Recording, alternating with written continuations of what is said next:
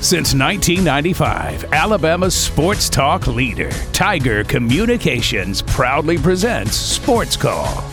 It's time to join our Sports Call crew as they discuss the latest headlines and happenings around Auburn and the entire sports world. To be part of the show, give us a call at 334 887 3401 locally or toll free at 1 888 9 Tiger 9.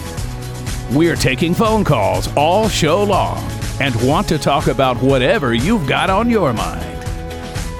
And now, coming to you live from the loveliest village on the plains, Auburn's first and Auburn's favorite sports talk show, Sports Call.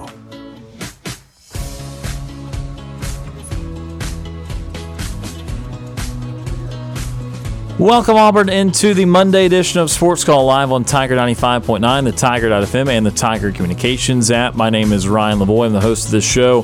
Today, I've got Brant Daughtry and got Tom Peavy on the show with me as uh, we're excited about another week of Sports Call. We are rested up after SEC Media Days 2023 and Proud to have another week of the show planned for you. Our guy TP Hammock running the board and taking your phone calls this afternoon as well. Today on the show, we've of course got birthdays and sports as always. Nightly TV guide, a want to watch, or excuse me, a uh, best and worst of the weekend uh, from this past weekend in the sports world. Today we're kicking off kind of preseason content. We are kicking off uh, this week. We are going to be uh, starting with SEC win totals uh, as we go through the next five days. We'll have SEC win totals today. We'll have win totals for the Pac 12 tomorrow, the Big Ten Wednesday, the Big 12 Thursday, and the ACC Friday. So we are starting our preseason mode, kind of analyzing how everyone is going through uh, this offseason. Now, getting into the preseason, as I think SEC Media Days clearly um, has things changed over from off season to preseason. So we'll look at those win totals, give you some of the odds on that. We'll pick some of our favorite uh, overs and unders there for the SEC today. That will be coming up a little bit later in the show. Again, Ryan, Tom, and Brant with you here on this Monday afternoon. And again, our guy TP Hammock running the board, taking your phone calls at 334 887 3410 or toll free 1 Tiger 9. Tom, hey. hope you had a great weekend, sir. How are you doing this afternoon? Hi, I'm doing great. Um, trying, you know, trying to get back into the, uh, you know, I guess you could call it the real world. We, we spent that whole week in Nashville uh, I get back and immediately have to kind of go back into my other work mode, and so it's. I, you know, I'm used to it now. I've done it now for so many years, but it's still those first few days where you've been up there on a whole different schedule, a whole different town, a whole different things to see, different things to do, and now it's all done, and it's kind of back to that real world of things that you have to try to do. So uh, that's been my weekend. And uh, in the sports world, yeah, you know, a lot of stuff going on. We had the uh, the Open Championship that uh, was kind of a runaway win there uh, for that guy. Braves still, you know, playing some great baseball. Austin Riley just raking right now. They did lose that one to the Brewers, but they won the series, so uh, good for them on that. Trying to keep track of Auburn stuff. There's a big recruit that's supposed to be making a commitment on Wednesday that. Uh, uh, I think he's a kid that's committed to Georgia yes, right now. Demarcus Riddick. Yep. Demar- okay, yeah, Demarcus Riddick. But there's a lot of chatter that he may be flipping, so we'll see what happens there. But that's that's been the talk, and oh uh, yeah, just everybody kind of getting squared away and ready to start really uh, hammering into the upcoming college football season. Brant Daughtry also on the show. Brant, I'm glad that you got to sleep in your own bed this past weekend. How are you doing, my friend? I'm doing great, man. And like you said, it was a, something of a blessing to be able to sleep in my own bed. But uh, yeah, I had a great time in Nashville last week. But like Tom said, we're, we're getting back to the real world. And we always talk about how SEC Media Days kind of officially starts the countdown to football season, and that's kind of what we're in right now. We've got, I think, 40 something days left. Where we're entering the low 40s and days left until football kicks off uh, at all at all levels. So uh, we're getting geared up for that. And uh, today we're going to talk about gambling a little bit, which is always a good time. Something I'm very bad at, uh, but something I enjoy talking about. So. Uh, excited for this today. Yeah, again, we um, we're going to obviously focus on the the football side of things, just with how. Uh, how, how, how I mean what the win total is going to end up being, but we will give uh, some of the uh, the prices on that sort of thing too. We know we have a lot of people that that still do that and that do that sort of thing. So we'll hit on that a little bit later in the show. Yeah, Tom, uh, just or uh, uh, guys just mentioned that uh, Demarcus Riddick, uh, the linebacker that is committed to Georgia, I think he commits Wednesday. So that's something to keep an eye on. I like how he commits. He's committed to Georgia, but he's going to commit Wednesday. Right. They say for good. Do you believe it or not? I don't know. Uh, but Uh, But- these days, you just don't know. they say his firm final commitment is on Wednesday. Of course, that's ahead of Big Cat Weekend uh, with That, that's like people that come into the bar and say, "I want one more beer," right. And then five minutes later, like, "I, I want one more beer." So Yeah, it's, it's, like sign me up for another one. one more last beer, and so in this one, this is one more last commitment. And again, again, Tom, this would be this would be a big time one. This is Yeah, this this is huge. We've talked about the wide receivers a lot, but on the defensive side of the ball, I don't know if Auburn's been targeting any, some, uh, someone to this degree that they've been targeting Riddick here recently. Yeah, no, I mean, no, they have not. Um, or it- well, uh, not targeting in this type of situation where there's a real possibility that Auburn could get a flip from him.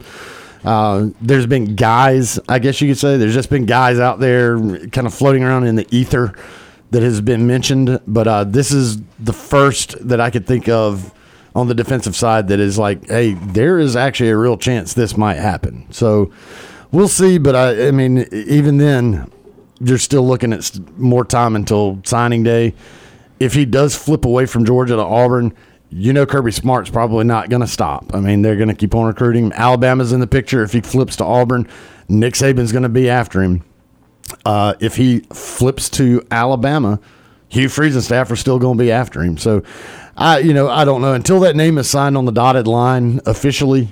Then I you know you kind of have to take it with a grain of salt. But it is big time that Auburn's in the mix for this guy uh, at least, and you know a lot of strong talk that a, a flip could be possible there. Yeah, that commitment is going to be coming Wednesday again, uh, four months out out ish from actual na- national signing day, which of course is in December now. Yes, that, that they still terminology wise say early signing period. That is the signing period now. Only about five to ten percent of players wait till the the February day now. So look, that can still. Uh, I hate to use the the like the high school. Well, if she she or he cheated on you, or cheated on them, they might cheat on you too, or that sort of thing. Uh, but that is kind of how it feels at times, where there is a the word commitment is used, but it is not uh, truly that deep. It's not that detailed, and uh, it, it is not not that binding. So that is going to be something to look out for on Wednesday. I also want to talk a little bit uh, early here. Again, we just went through media days there in Nashville. Had a great time. Again, uh, Tom, I guess this is the first time you've been on since we were Yeah. at Nashville. Again, just summarize. What was it? The was it your favorite media days from a from a logistical standpoint, or just where where did Nashville rank compared to some of these other cities? Oh man. Um I honestly I, I I think I really liked the last time we were in Atlanta uh, at the College Football Hall of Fame. That I really liked that setup. Um and I guess also for just selfish reasons, it's a much easier drive to get to and back home from Atlanta. and so um that drive back is, you know, well, two was not so bad coming back. It's like you're tired, riding through a big storm, all you know, just. But logistics, town wise, I, I would say that's about even. Now they, I, to me, they're all better than Birmingham. I- I'm not taking any away thing, anything away from Hoover and Birmingham. It's that's where it's always been. You're very comfortable there. But when you start thinking about stretching out and expanding and going to different towns and everything, I really think Nashville and Atlanta to me uh, were about the same. The only now, if you're a party type, then obviously Nashville is much better than Atlanta. So I, I at least had Yeah, one. noted partiers we have. Here. Exactly. well, well, that speak for yourself. You know, I did go out one night in Nashville to experience Broadway and the Midtown area. Um, Atlanta doesn't have that, but the food, the food situation, same. You got great barbecue in Atlanta, great barbecue in Nashville. Atlanta has a Hattie B's hot chicken. Nashville is the original Hattie B's hot chicken. So I got hot chicken in both places. Got barbecue in both places. Um, It functions pretty much the same. They function about the same. I guess there's just more of the nightlife thing in Nashville. Uh, I met a I met a young lady that had made her debut at the Grand Ole Opry that night. You're not going to get that in Atlanta. Last time I checked, they don't do their Grand Ole Opry after parties in Atlanta, Georgia, when they debut. So, you know, I got to meet a young lady that had just debuted at the Opry. That was pretty cool. You know, probably an up and coming famous country music artist.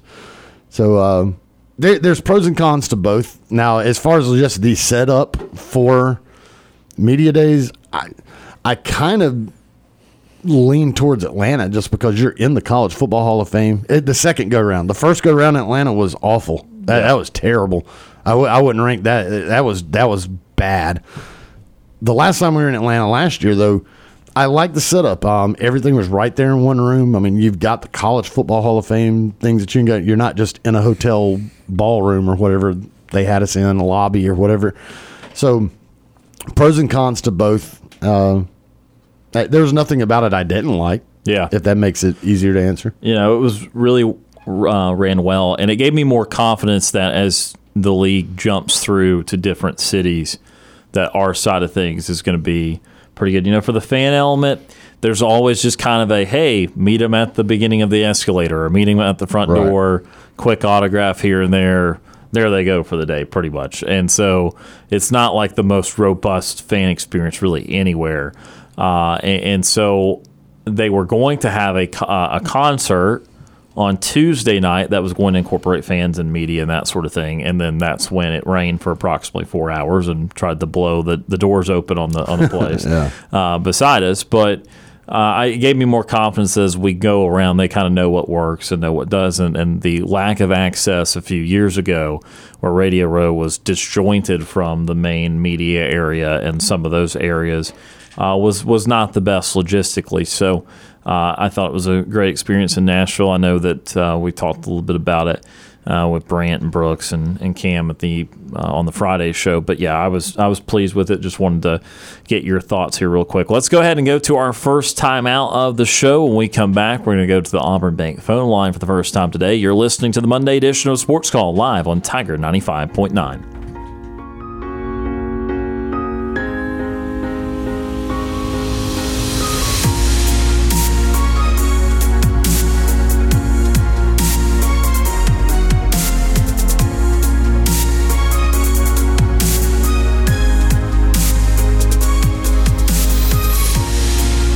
want to call into the show? Send us your thoughts via email. You've got mail. Sports call at thetiger.fm. I'm Trevon Reed, former Auburn Tiger football player, national champion. You're listening to Sports Call on Tiger 95.9.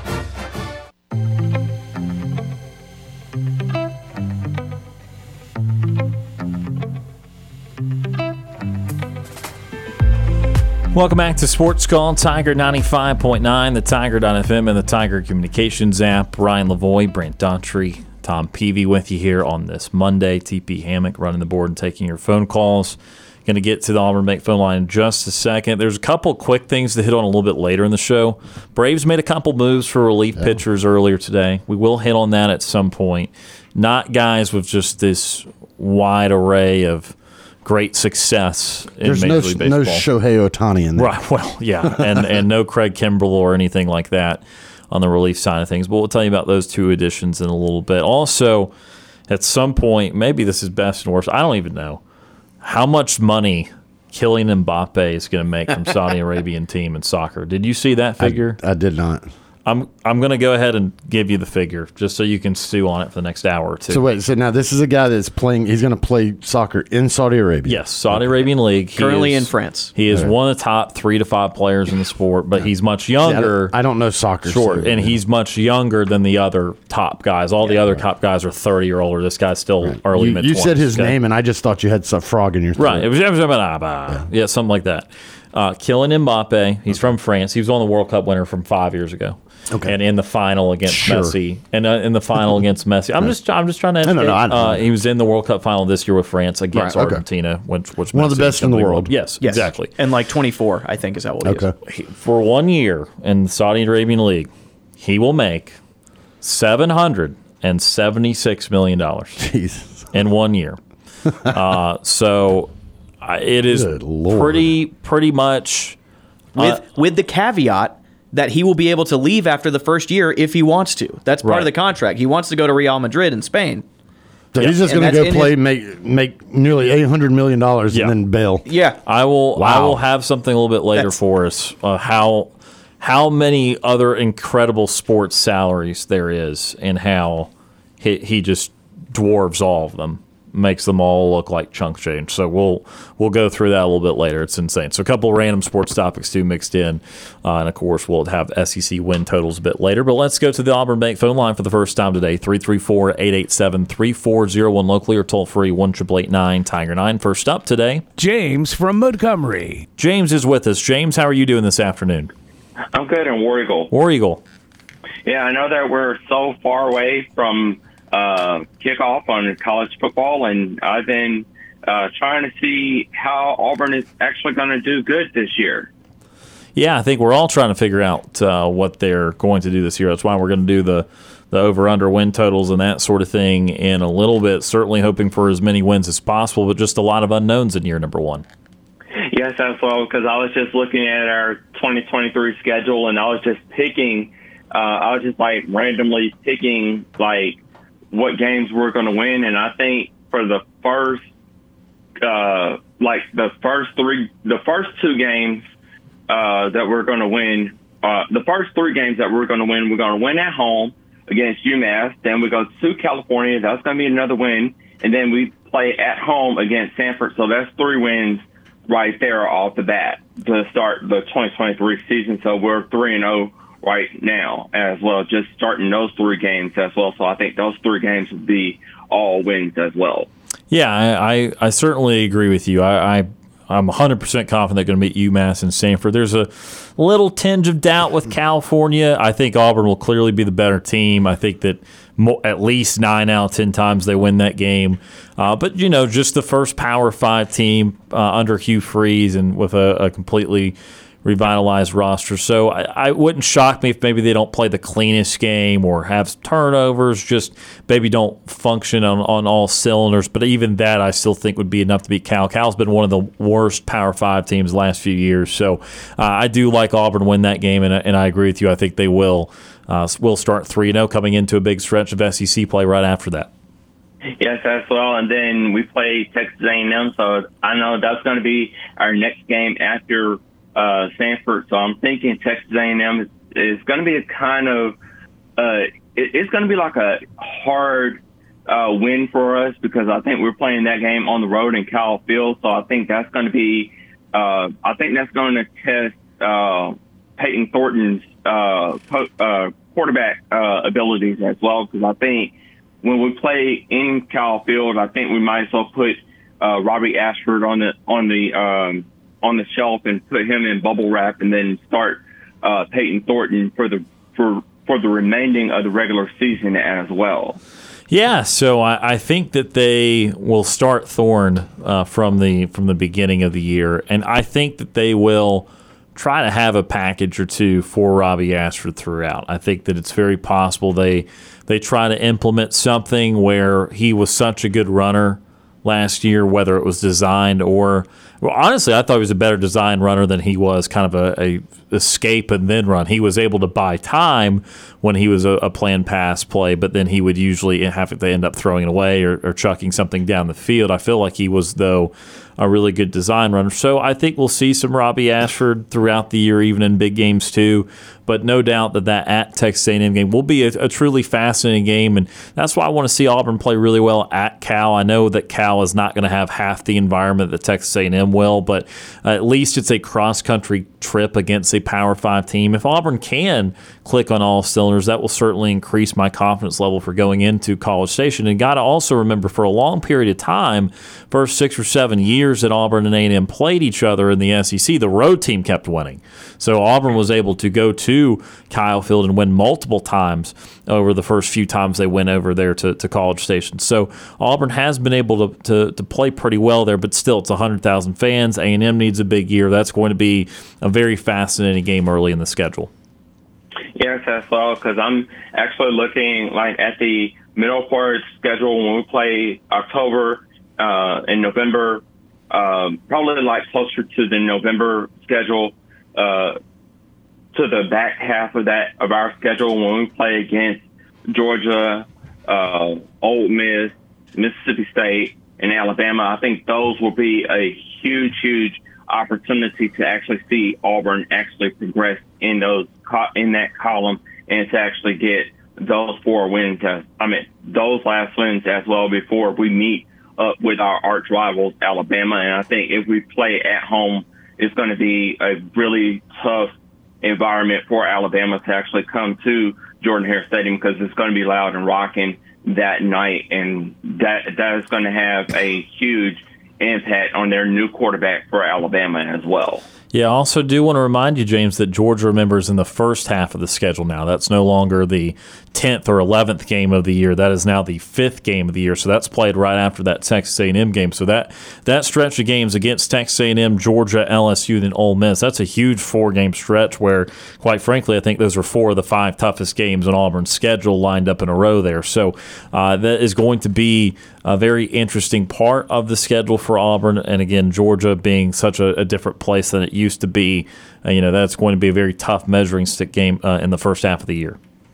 Yeah, because when we play Georgia in, I think we played them at home. I'm not quite sure. I got to look at the schedule. So play them at home. I know it's going to be a a um, it's going to be like an easier task for Auburn to actually uh, take take on the national championship uh, Bulldogs and seeing if we can knock them off because I know they're going to be like the first. Uh, I, I think when the when the when the uh, rankings come out, I think Georgia will be like ranked number one as well. So that'll be like the first ranking when the when the actual rankings come out as well. Yeah, that, that's probably exactly right. I, I think that they're coming off two straight national titles, going to be ranked number one in the preseason. I would be surprised if it's anything to the contrary. And there'll be nothing easy about that game, even in Jordan Hare Stadium. Uh, I think Georgia's going to be very, very big challenge for Auburn. Again, again, of course, you'd rather it be in Auburn than in Athens because Auburn's had absolutely no success the last decade or so in Athens, but uh, even even lar- uh, longer back than that. But uh, I think that still Georgia's clearly in a tier above Auburn for right now what they've been accomplishing and, and Auburn struggling the last couple of years. So again, it will be a measuring stick game, and obviously Auburn there's going to be a lot of passion on the line, but uh, Auburn's going to do well just to, to, hang in there for four quarters and try to build off of that. Yes, as well. And then I'm going to be looking at some of the ACC teams and uh, seeing like what their media day is actually going to be, uh, you know, discussing with some of the with some of their teams in the in the ACC, like uh, Miami, uh, Florida State, uh, Boston College, and many other uh, ACC teams as well, and seeing if there if any of those teams might make it to the to the ACC uh, championship game this year. So I, I don't know what what teams in that in that bracket might make it to uh, the ACC uh, ter- uh, championship game whenever that comes about as soon as uh, time will tell. Do you think Clemson's going to have a good year this year? Um, that could be a really hard idea for Clemson because I know with uh, uh, uh, uh, CJ Uiagalelei, I think he's a really good quarterback for Clemson. So I think Clemson might make it to the ACC championship this year if he stays healthy this year as well. Uh, and and you know he was uh, obviously their quarterback the last couple of years, but actually, uh, James, he is not going to be their quarterback this year. He uh, was was going to transfer, and then uh, he got drafted uh, by the Major League Baseball draft. So I, I, know he's he's definitely not going back to, to Clemson this year. They're going to start uh, Cade Klubnik this year and uh, have some other guys behind him Klubnik doesn't play well. But uh, yeah, so he's moved on, but Cade Klubnik will be the quarterback uh, for Dabo Swinney and Clemson this year. Yeah, so I'm gonna actually see how um, how their new quarterback does for uh, for Clemson this year, and I think that Clemson might make it to an ACC uh, championship game. But who would Clemson play? I think in my in my honor, I'll probably say that Clemson and Boston College will play in in the ACC uh, championship game as well. So that that would be a really good uh, matchup between those two good uh, program schools. So they will play each other uh, this year, uh, and uh, you know the good news is last year or the years prior that that would not have been able to happen uh, in the ACC title game because they were both in the Atlantic Division. But now the ACC is going to a new model where uh, everyone plays or is, everyone's kind of in one group. There's no divisions and uh, and actually, because that, Clemson does not play Boston College. I'm now double checking that. So uh, we'll see. Boston College would be a big underdog. I, I, don't know if they're ready to take that kind of step. I still think I like someone like Florida State or or Miami or even North Carolina with Drake Maye. But uh, I, I, think that uh, it is going to be interesting to see a, a new ACC that now has uh, no divisions and uh, anybody can play anybody in the in the title game. Yes, that's all. Because I was looking at uh, some highlights from uh, the spring games from Miami, and I know one of the one of their games that they play on their schedule is um, Bethune Cookman, which is that's going to be a hard that's going to be a hard team for Miami to actually play against an HBCU school like Bethune Cookman because I think with that school they have a great um, high honor to actually beat Miami as well. And I think um, I, I'll probably say that Bethune Cookman would uh, make a lot of points against Miami as well. That would be something else uh, if that were to occur. I, I, have to go with Miami in that one. Miami has uh, usually had good success whenever they've uh, played a team kind of like Bethune Cookman, but uh, yeah, I, I don't uh, I don't really see Bethune winning that game, but I'm sure they will be very excited to play that game and Again, that will be right after the Texas A&M game from Miami. Uh, do you have any final thoughts for us today, James, before we have to let you go? Um, I don't have any uh, thing on the NFL news or Major League Baseball or um, basketball for men's or women's basketball, but I'll have all that coverage for you all on tomorrow. So um, just War Eagle as well. War Eagle, James. We appreciate the phone call as always. That is James from Montgomery joining us on the Auburn Bank phone line. We're going to go to our next timeout of the show. Back with more sports call right after this.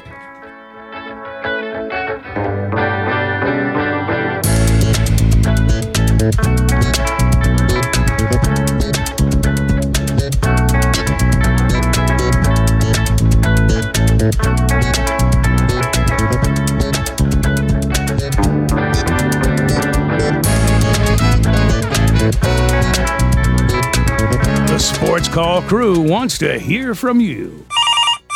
Give us a phone call at 334 887 3401. I am Tire Man. Keeping Knox Tire on by 85.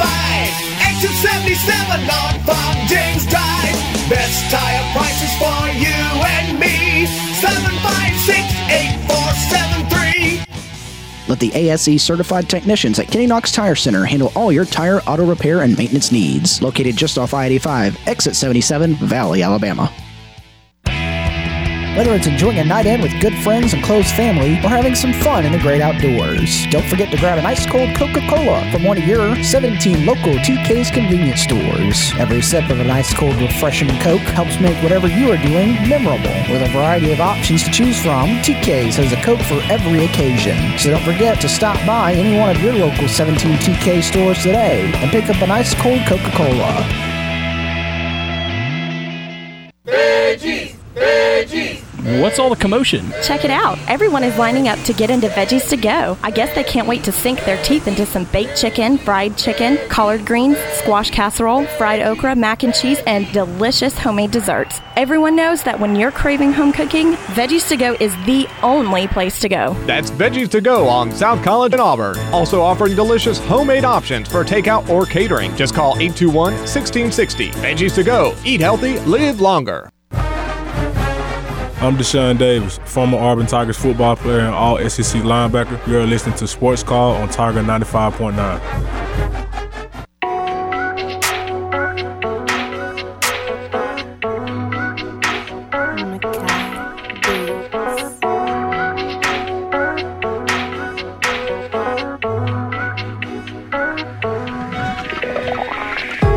Welcome back to Sports Call, Tiger 95.9. Ryan Lavoie, Tom Peavy, Brant Daughtry with you here on this Monday afternoon. Guys, I'm just really excited because as we started to plan out how we were going to go about this next month of Sports Call, just various sport, uh, just various football topics, uh, just various preseason. Well, I mean, we're going to have this broken down every way it can be broken down because we're going through kind of the the betting element to it a little bit this week. We're going to go team by team in the conference uh, starting next week. We won't do Missouri and Vandy on separate days; they will be combined in one day. Sorry to those two teams. Uh, I just understand that doing more than 15 to 20 minutes on Vanderbilt's going to have people irked, and it would irk me too. So, so well, it's, uh, here's here's the thing: football season coming up that I'm getting excited about. Yeah, we're gonna break all this down, but the nerdy side of me, I love all the uniform reveals, the classic uniform Mm. reveals in the NFL because uh, the Texans or the Texans, goodness, the Titans have unveiled that they will be the Houston Oilers, the Tennessee Oilers, whichever you can think of, but. Going back to the light blue, Those throwbacks, they look really good. The uh, look the really New York good. The, the New York Jets announced their throwback to where they're t- putting the white mask on with the Jets logo from the '80s. Tampa Bay's already announced that they're doing the creamsicles. Uh, Atlanta is as they've done uh, the past couple times. They will have a red their red throwback helmet Mm-hmm. um, uniform. Seattle Seahawks. Seattle Seahawks Yeah. doing their classic back to their 1980s. So uh, that that that see that's the type of stuff that gets me excited for some football season. It's like heck yeah, man, we're gonna bring back some of these classic looks. I'm I'm I'm all for it. yeah. And then there's the numbers game. Well, right. Th- then there's actual they were going And to then do there's actually in those games. uniforms and Right. actually play in them, that sort of thing. But uh, yeah, just really excited for the next month of the show as we uh, really get into uh, football season. We will still have some some other fun segments of the show and that sort of thing, but we really are starting to deep dive into this preseason and have another guest of the program on Wednesday too. That's going to help us deep dive uh, into this college football season. All right, before we go any further today, let's get to today's birthdays in sports. In sports. It's time for today's birthdays in sports. All right, we'll start off with Kevin Butler, who turned 61 today, former NFL kicker. Butler was born in Savannah, Georgia, and played football and soccer in high school living in Stone Mountain, Georgia. At Redan High School in Stone Mountain, go Raiders. Redan Raiders. Yep. As a senior, he kicked a game winning field goal in the state championship.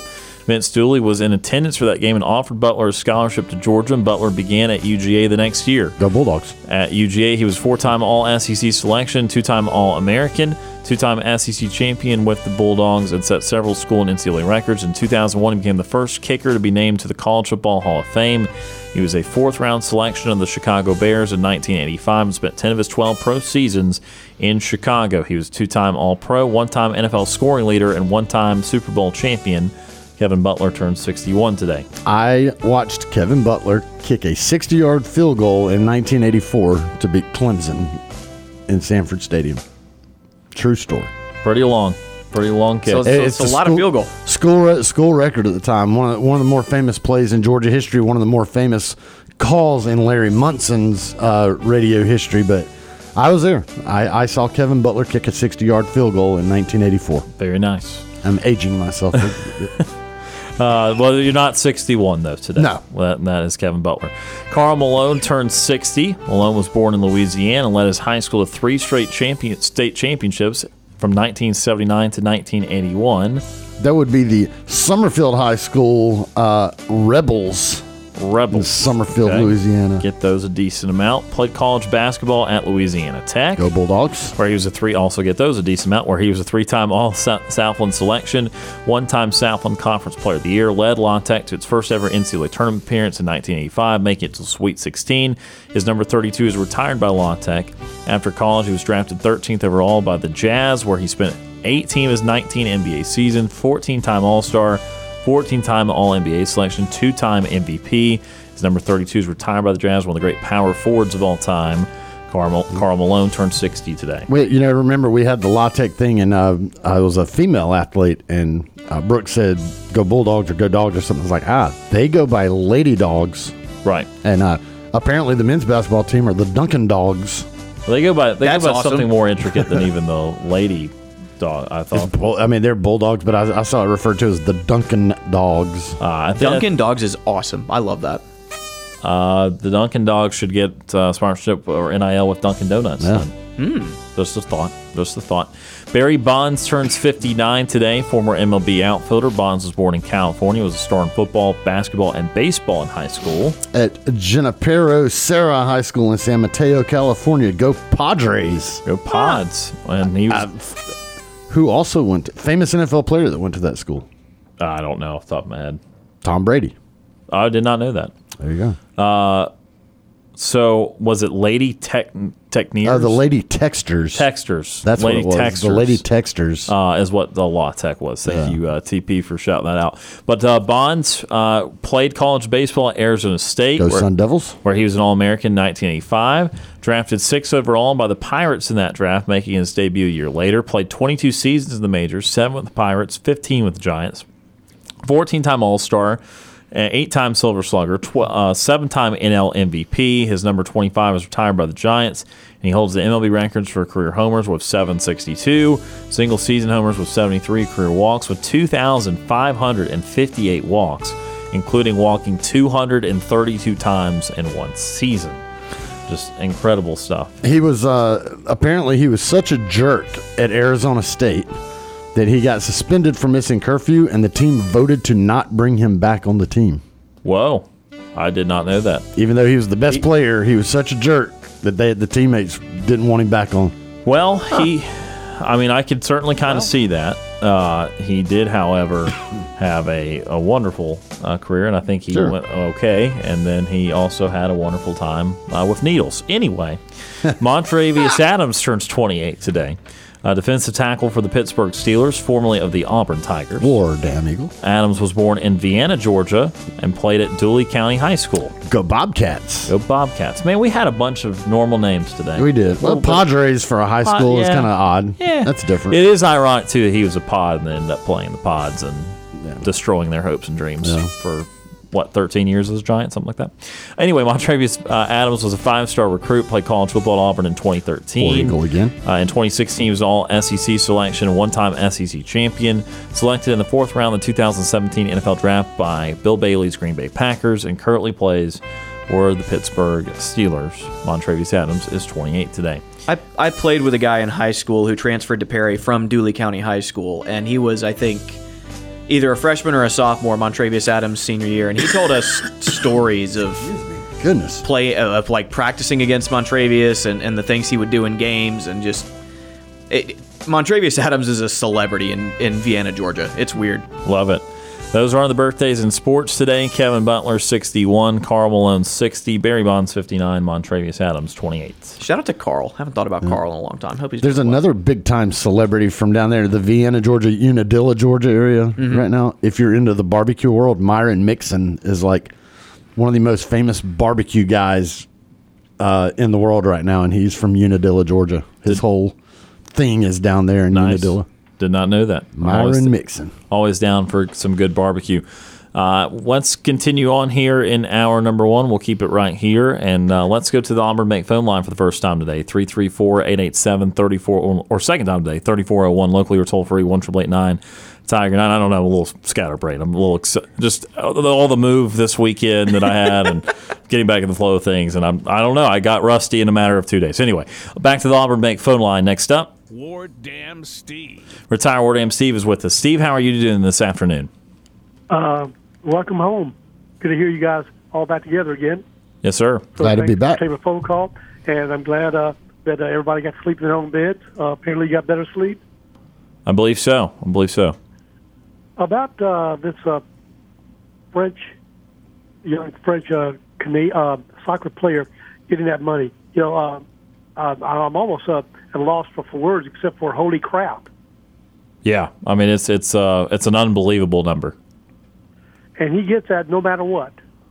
Yeah, I think there's some sort of clauses in there, um, a, a few clauses in there, but I mean, yeah, for, for the most part, as long as he's playing. Okay, well, some countries have way too much money, I think. Yeah, they're certainly investing a, a ton of money into sports. That's what we talked about with golf. Is that they want to the the Saudi Arabian investors they want to pour into multiple sports, not just golf. Yeah, well, in the words of some of the uh, PGA uh, golfers, uh, apparently they're trying to whitewash some some of their, uh, I guess, uh, political and, uh, and uh, human rights uh, activities in the past. But uh, we'll see. All right, guys. Speaking of money, this came from Bleacher Report. Uh, running backs apparently uh, getting uh, to the point where they're feeling have to take some drastic measures to get, I guess, some fair or some respect uh, from the NFL. This comes from uh, Joseph Zucker, and uh, it's entitled "Running Backs Discuss Exaggerating Injuries" as a contract ploy during uh, a, a Zoom meeting. Did you read about that? Uh, not not too much. I, di- I didn't get a chance to read that. I saw the uh, the headline though. Yeah. Well, according to this podcast, is uh, they were quoted uh, saying that you need to try to create as much leverage as you possibly can, uh, and uh, they said maybe uh, not doing whatever it takes to get yourself uh, from an injury uh, to be uh, ready to play again or to be healed up.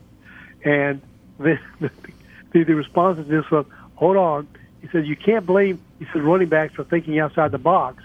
However, uh, there's some uh, cautionary uh, caveats to this kind of approach because, first, uh, apparently the the reason for this uh, apparently the running backs getting paid a lot less than they used to uh, is because there's a lot of um, uh, it says uh, on the report of running backs uh, coming into the NFL who can re- replace the, uh, the the running backs that they're uh, have longevity, uh, maybe because of their age. Um, but they said you know the, the the supply and demand is not in their favor, and I didn't know this guys uh, about the uh, the disparity, but uh, franchise tags uh, running backs is quite low. The quarterback franchise tag in 2015 was 18.5 million. Now it's 32.4 million. Right. Wide receivers in 2015, their franchise tag was 12.8 million. Now 19.7. The running backs uh, franchise tag in 2015 was 10.9. Now it's gone down to 10.1. So they're not in high demand, guys. Right? Yeah, and I mean, we were actually kind of out in front of this. We did a, a whole topic on this in the show a few weeks ago. Spent about an hour on it about the the differences in uh, how important it is in the game in the pros versus the college game. Also, when's the last time that running backs truly had a huge impact on winning teams? And the answer has been quite some time. Uh, they they age out quicker because of the hits that they take, and I mean it, it is uh, obviously they have a right to to feel like there's a problem there, but also like I feel like NFL teams are, are getting this right. Like I think they're being proven right when you look at the running backs that are actually on these rosters. And the last time there was a Super Bowl MVP running back, it was Terrell Davis. You think about some of the top running backs in the league the last 10, 15, 20 years, they never played in a Super Bowl other than someone like maybe Shaun Alexander. I mean, like this, it is a, the, these teams have realized that the running back is just not as valuable even as maybe an elite wide receiver, and, and certainly not even close to that of a quarterback. So, I mean, like I, the, these things, they can be jarring if you're not kind of aware of them, but like they make sense once you start to add everything up. Yeah, and you know, I thought about, and then this uh, one of the writers here by the name of Aaron Schatz, S C H A T Z. He said the problem is not that running backs don't have value. He says the problem, according to him, is that there are too many talented ones uh, coming into the NFL you know, from college. Um, and then I think about, you know, the people that, you know, if you told me who's Earl Campbell played with, Houston Astros. Uh, who did Jim Brown play with? Chicago Bears.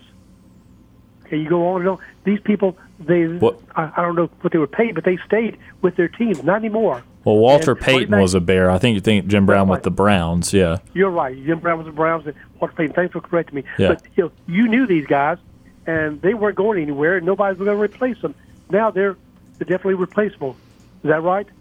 I mean, I think that too, some of it is the aging process. And again, these hits accrue on these guys. Like, I think that someone, if we look at other position groups, usually it takes a year or two for you to be top five or ten at your position in the league. Takes a couple of years. Like even a really good rookie quarterback, they're not going to waltz in and be like, "Yeah, this guy's already like the fourth best quarterback in the league." Like everyone loves someone like Herbert or, or how quickly Mahomes was was good, but it still took a couple years to get that respect.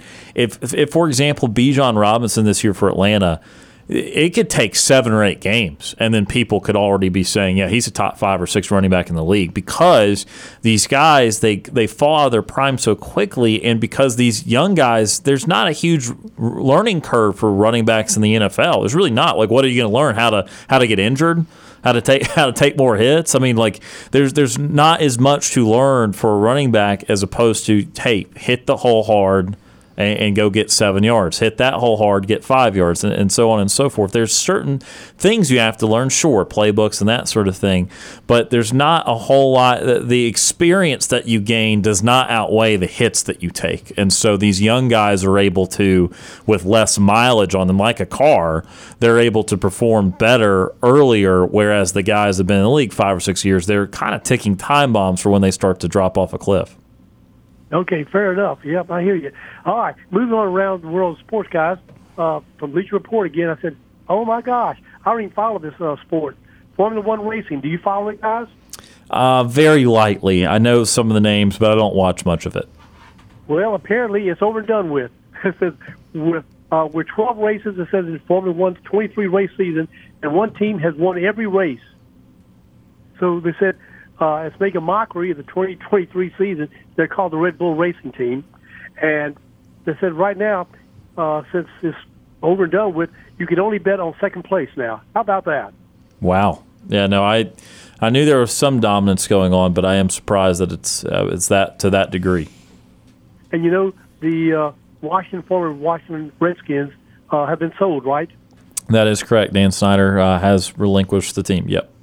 The most ever paid for an NFL team, is what I read. Yeah, these franchise valuations just keep going up. The sports world just keeps getting more and more valuable. Okay, moving on, guys. Uh, our women's soccer team won three to nothing over Vietnam. Yep, solid start. Not overwhelming, but solid start. However, controversy. You know what I'm talking about, right? Uh, I actually do not. I was not able to watch the, the game. Are you talking about the national anthem? Right. yeah, they, they were not didn't have their hand over their heart, weren't singing along. They kind of looked like they were not interested in being a part of the national anthem. Some did, some didn't. Right. Um, but you know, to me, that's what uh, the whole thing about uh, the flag is about: is freedom to disagree or or, or not uh, with you know your country's uh, values and, and viewpoints, and they have a right to do that. But a lot of people have been outraged by it. Okay, moving on. Speaking of outrage, uh, some reporter apparently uh, contacted a number of former uh, notable Auburn football players, black, about uh, Tuberville's uh, comments about white supremacists and nationalists. None of them agreed to have any comments. I thought that was really uh, uh, an interesting, uh, odd take that no one um, was willing to say anything, either positive or negatively, publicly about that. Uh, you guys read about that? I honestly had not seen that too, Steve. I've not been not been really following uh, the the political world much. Okay, your over unders, guys. you know, uh, I, I, said I was really thought it was disingenuous uh, about uh, Mr. Uh, Kirby Smart. I'll call him something else. I won't do it on T on a radio show. Uh, saying that you know to a reporter who thought there they had a cupcake schedule, he said, "Yo, come come play it." Well, apparently uh, Vegas uh, disagree with me. Do you know what uh, Georgia's uh, over and under is total by Vegas people? Uh, it should be 11 and a half, I believe. It is 11 and a half. What does that tell you? Uh, it tells you that a yes, sure, their schedule is not as robust it's been. Also tells you they've been very good and they've won two straight titles. Well, it's, it's, it's apparently pretty easy to be very good when you have competitors who really can't compete with you. Uh, now Alabama has come down a notch. There's a ten and a half. Sure, I think uh, quarterback situation there, and uh, they got a couple really tough ones, but I think more than anything, it's just wondering about their quarterback and replacing defense and that sort of thing. All right, so if you want to go ahead and do the 14 playoff based on Vegas insiders, here are your four teams, guys. All right, Steve, give them to us real quick. Yep. Georgia, Alabama, Michigan, and Ohio State. that makes sense. I mean, that's basically what it's been the last several years the there. usual, the usual suspects. And Yes, sir. Auburn's a six and a half. And apparently, there's a lot of other SEC teams that are six and a half. There are a lot. Kentucky. I wouldn't want to be Florida's team. They're at five and a half. Right, we- and Woeful Vanderbilt is three and a half. Yep. Guys.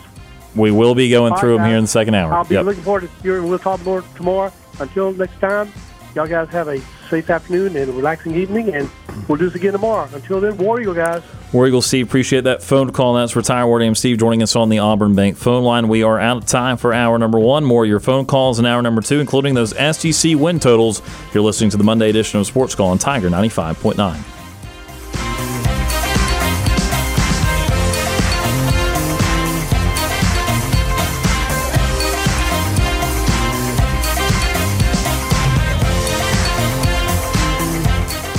One hour of our show is in the books. We've got more to come. Stay tuned for another hour of Sports Call right after the break.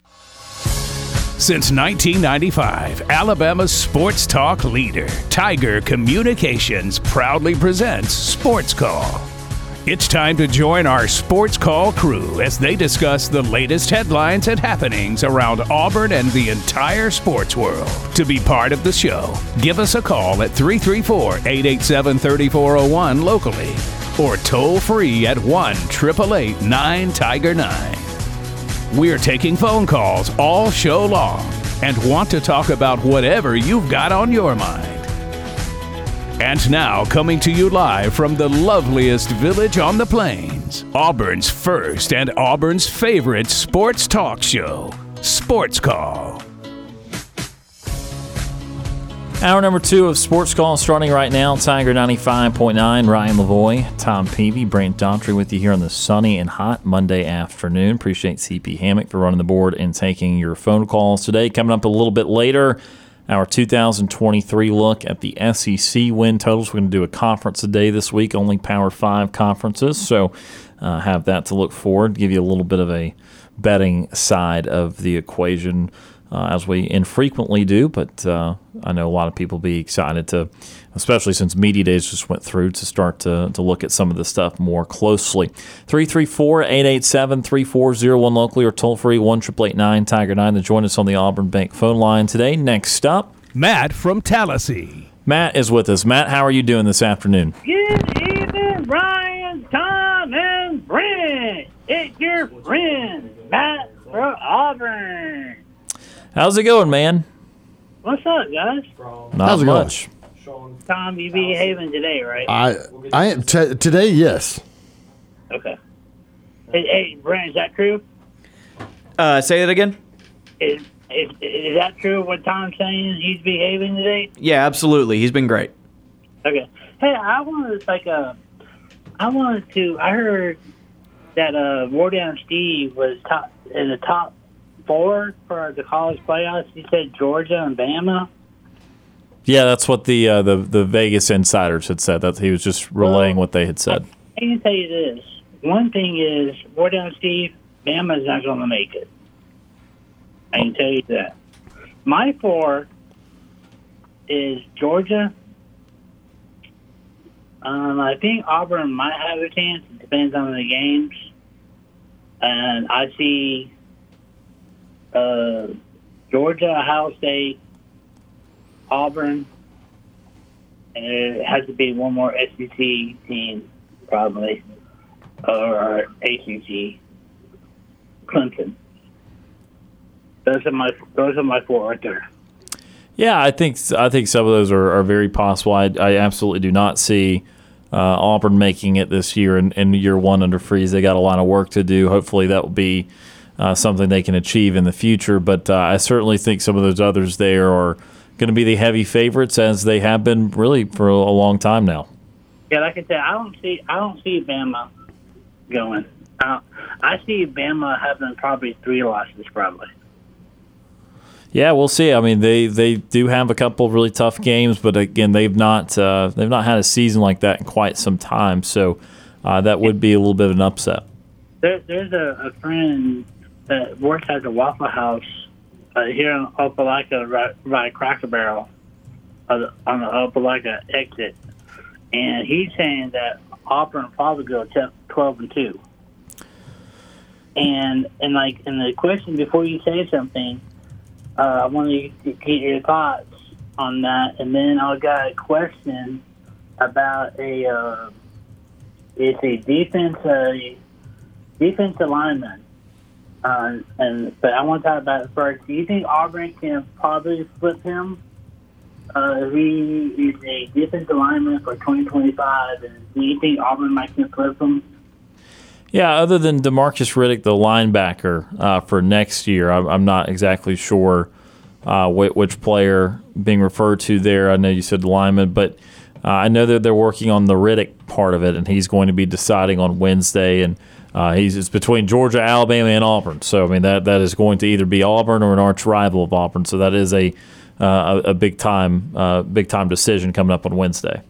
Yeah, and the the games that like uh Fox like friends talking about he plays he plays for Beulah High School and um he thinks that the Auburn will go like twelve and two, but what do you guys think about that? And if Auburn does lose twelve I would go twelve and two, I see Auburn losing to Georgia and then probably I see probably probably maybe losing to LSU probably.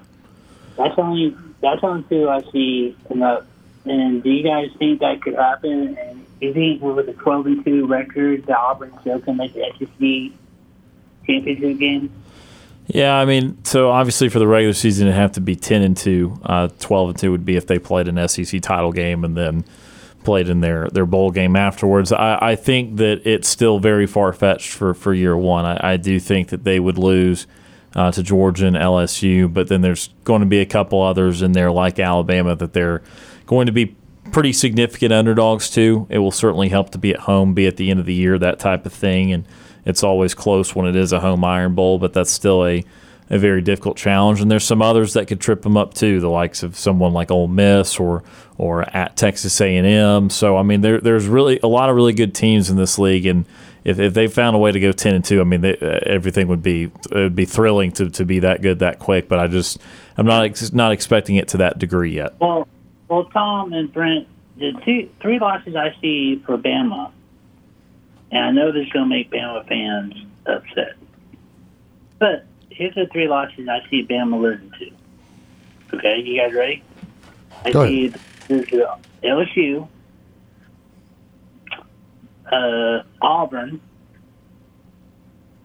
and uh, Texas A&M, and probably probably LSU.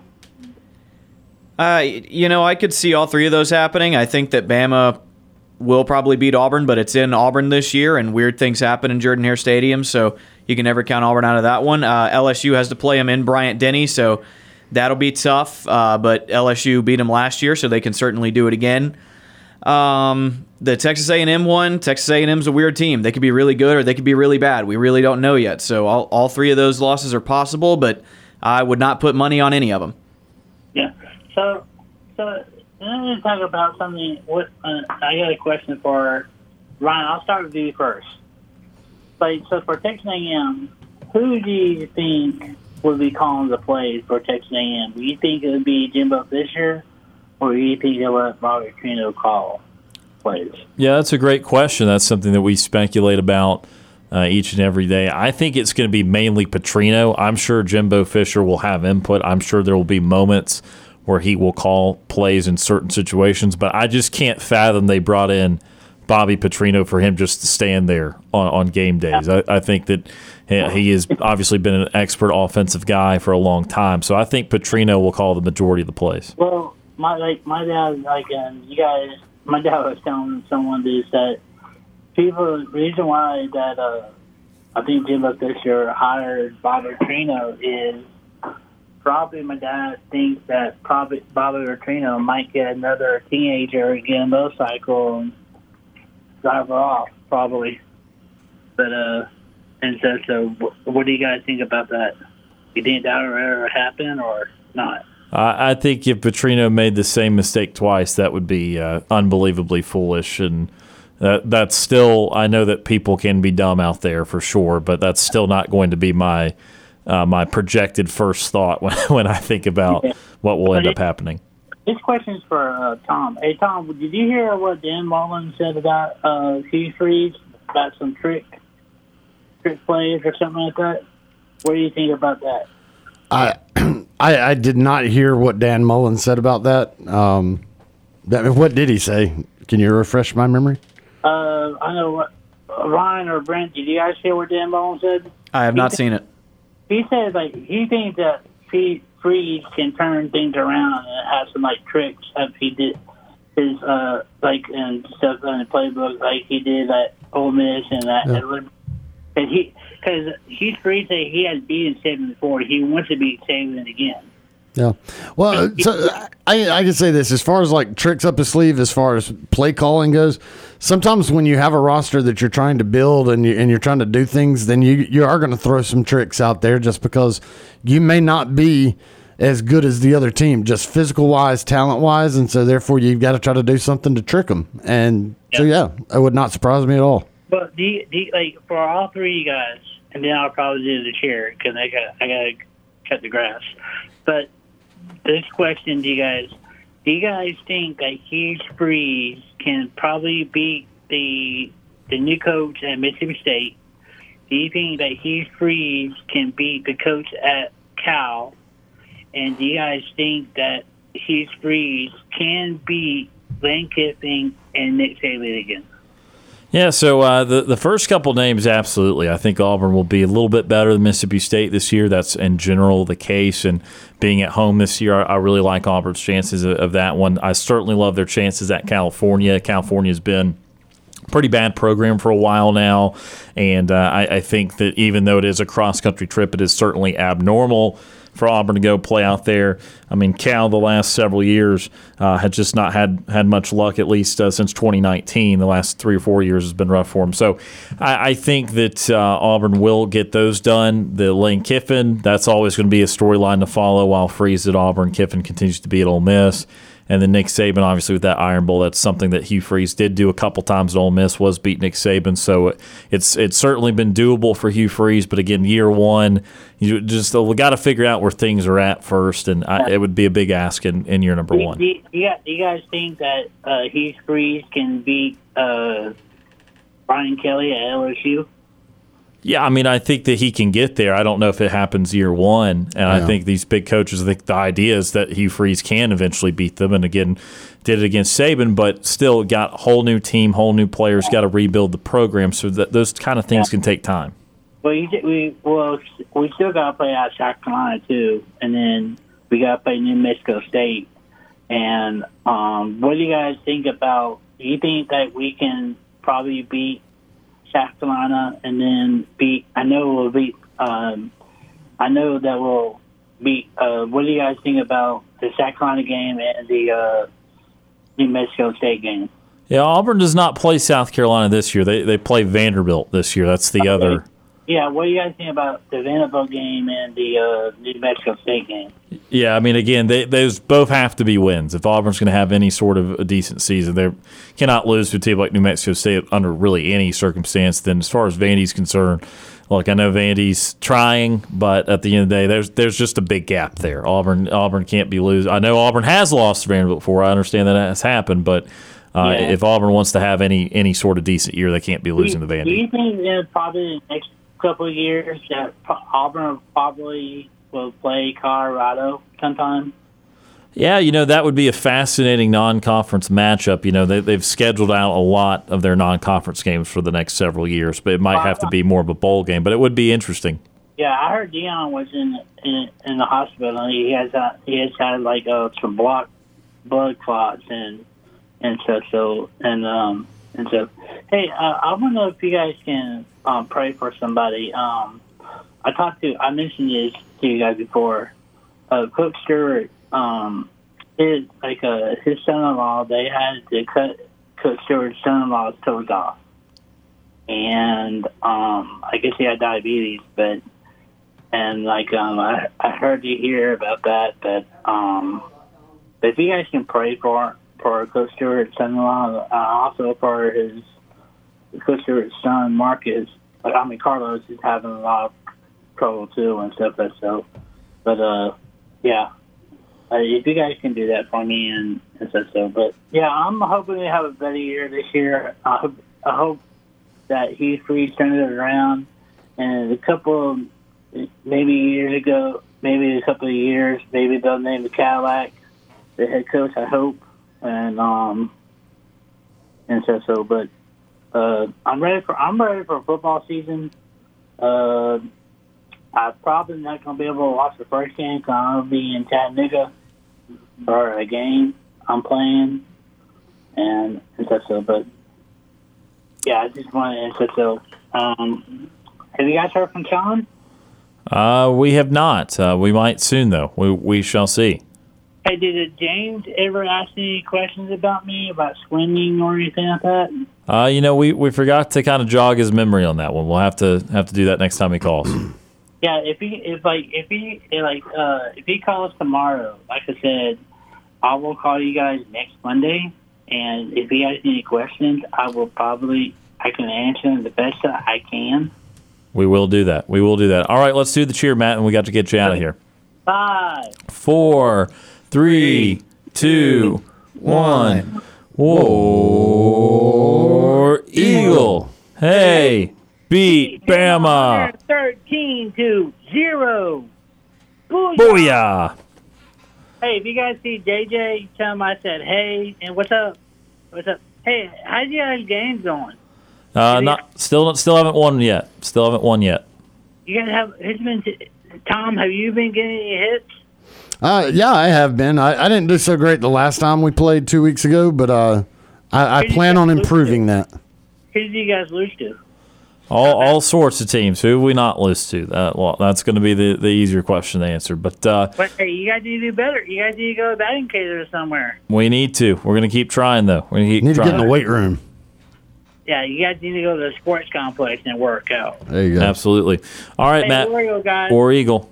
That is Matt for Tallahassee, Matt from Auburn, joining us on the Auburn Bank phone line. We're going to go to our next call now 334 887 341 locally or toll free 1 888 Tiger 9. Next up, we got Sean on the Auburn Bank phone line. Sean, how are you doing today? It's been a while since we talked to you, Sean. How are you? Good. I got diabetes. Say that. Say that again. I got diabetes. Oh no, that's Sean! rough. I'm so sorry. That is awful, man. I've been, We'll I lost about 21 pounds. drop some weight there. All right, yeah. No, uh, and I'm sorry you're having to go through that, man. That's that's uh, that's difficult. A lot of people are in that battle with you. Uh, I heard Matt on the phone. Yeah, Matt was on the phone. He he was wondering if you were going to talk to us. I didn't talk to you what a long time.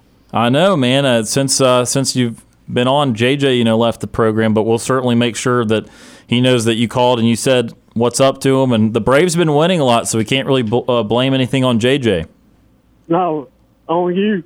Oh, we'll blame it on me now. All right, if they lose, that's my fault. That sounds good to me. Aye. All right, Sean, we appreciate the phone call. Good to hear from you. That's Sean joining us on the Auburn Bank phone line. Really appreciate Sean for uh, giving us a call. It's been a while, but uh, sorry that he's dealing with diabetes. Hope he continues to fight that, and uh, we certainly be rooting for him. We're going to take our first break of hour number two. Back with more sports call right after this.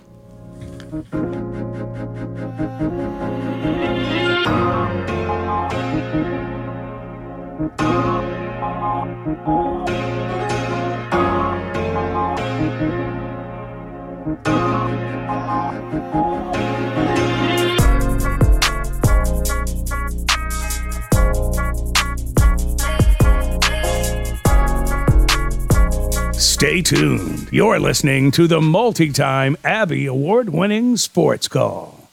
We're done paying the bills. Now back to Sports Call on Tiger 95.9.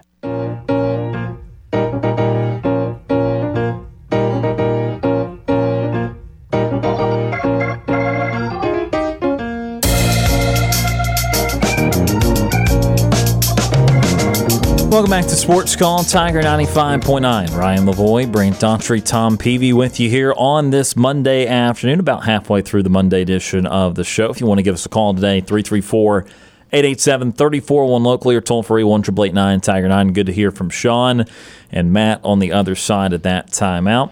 We're about to get into SEC win totals over and unders for 2023. Before we do that, however, I want to actually talk about something very briefly uh, that is also kind of betting related, uh, and that is the uh, Auburn quarterback battle and Robbie Ashford and Peyton Thorne. Of course, we will not have the um, answer to the starting question until well into fall camp.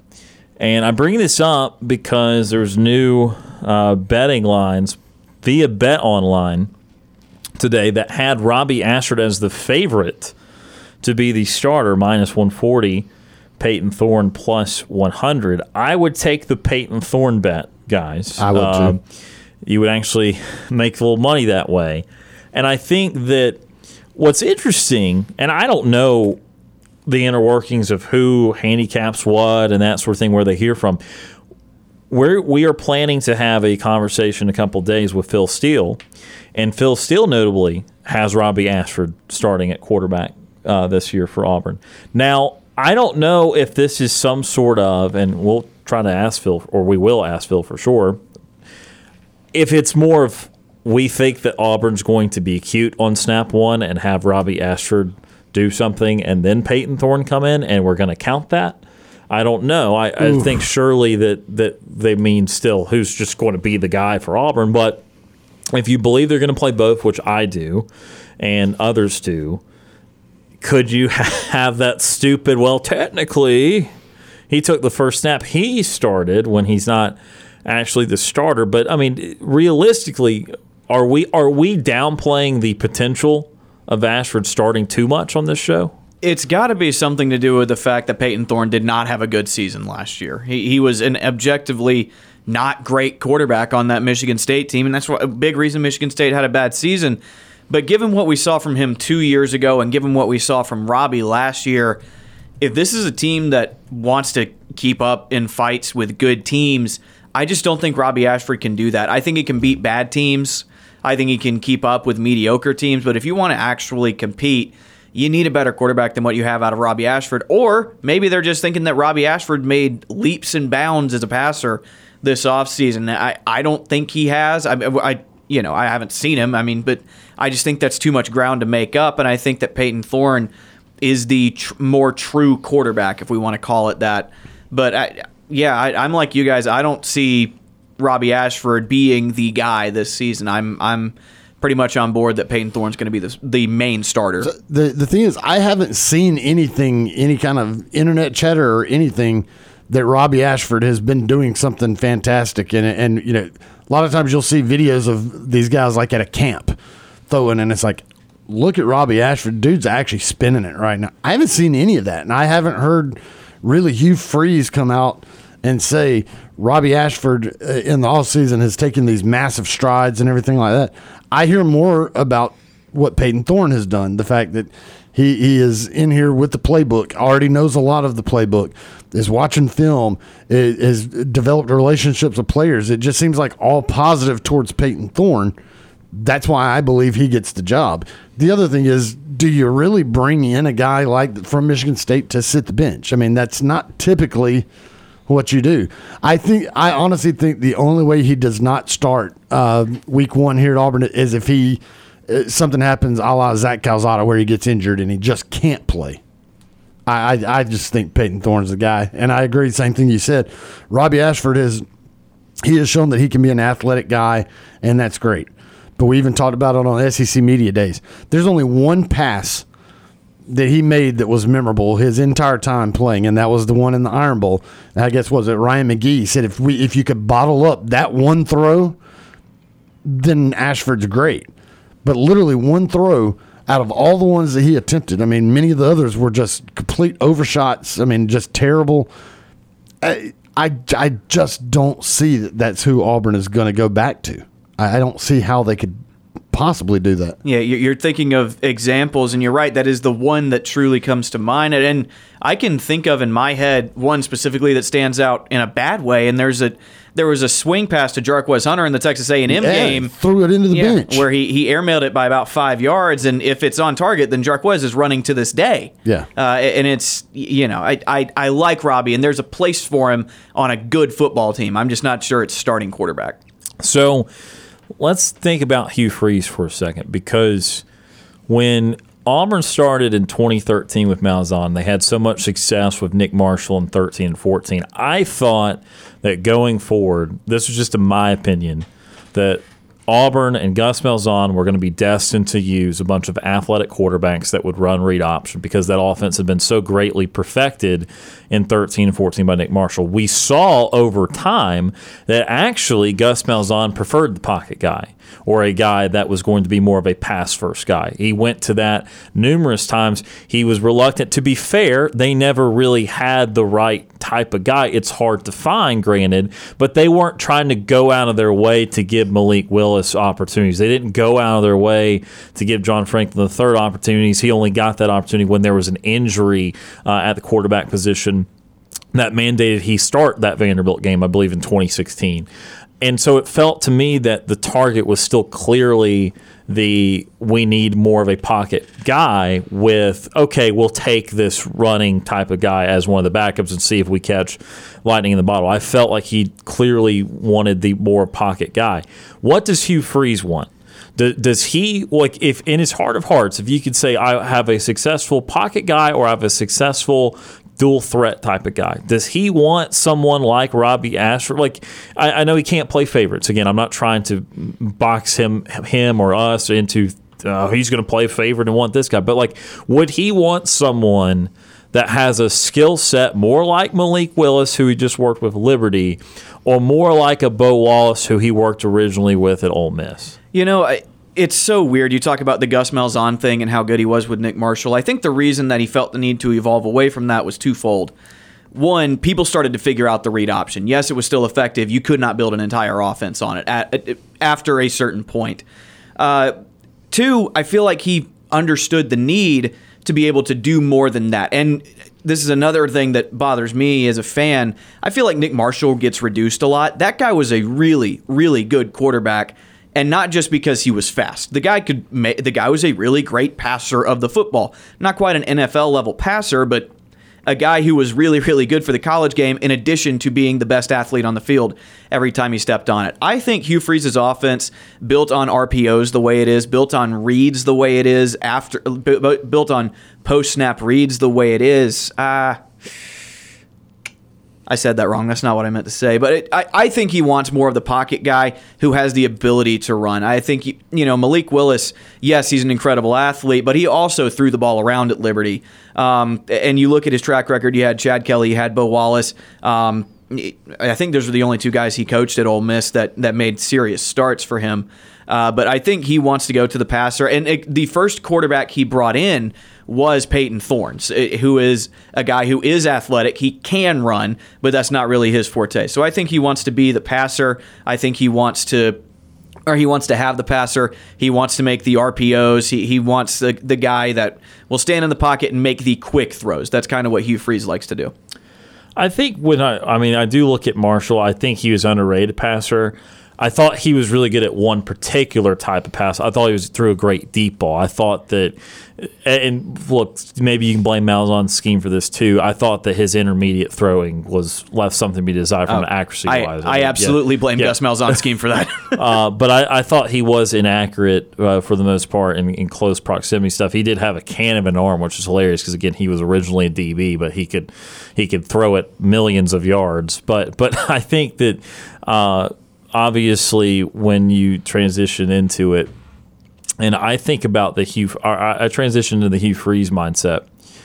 I think he kind of told us what he wanted, but I wanted to ask this question because I mean, you have two stylistically polar opposite type of guys. I mean, I know that we talk about, oh, you know, Peyton Thorne can move a little bit.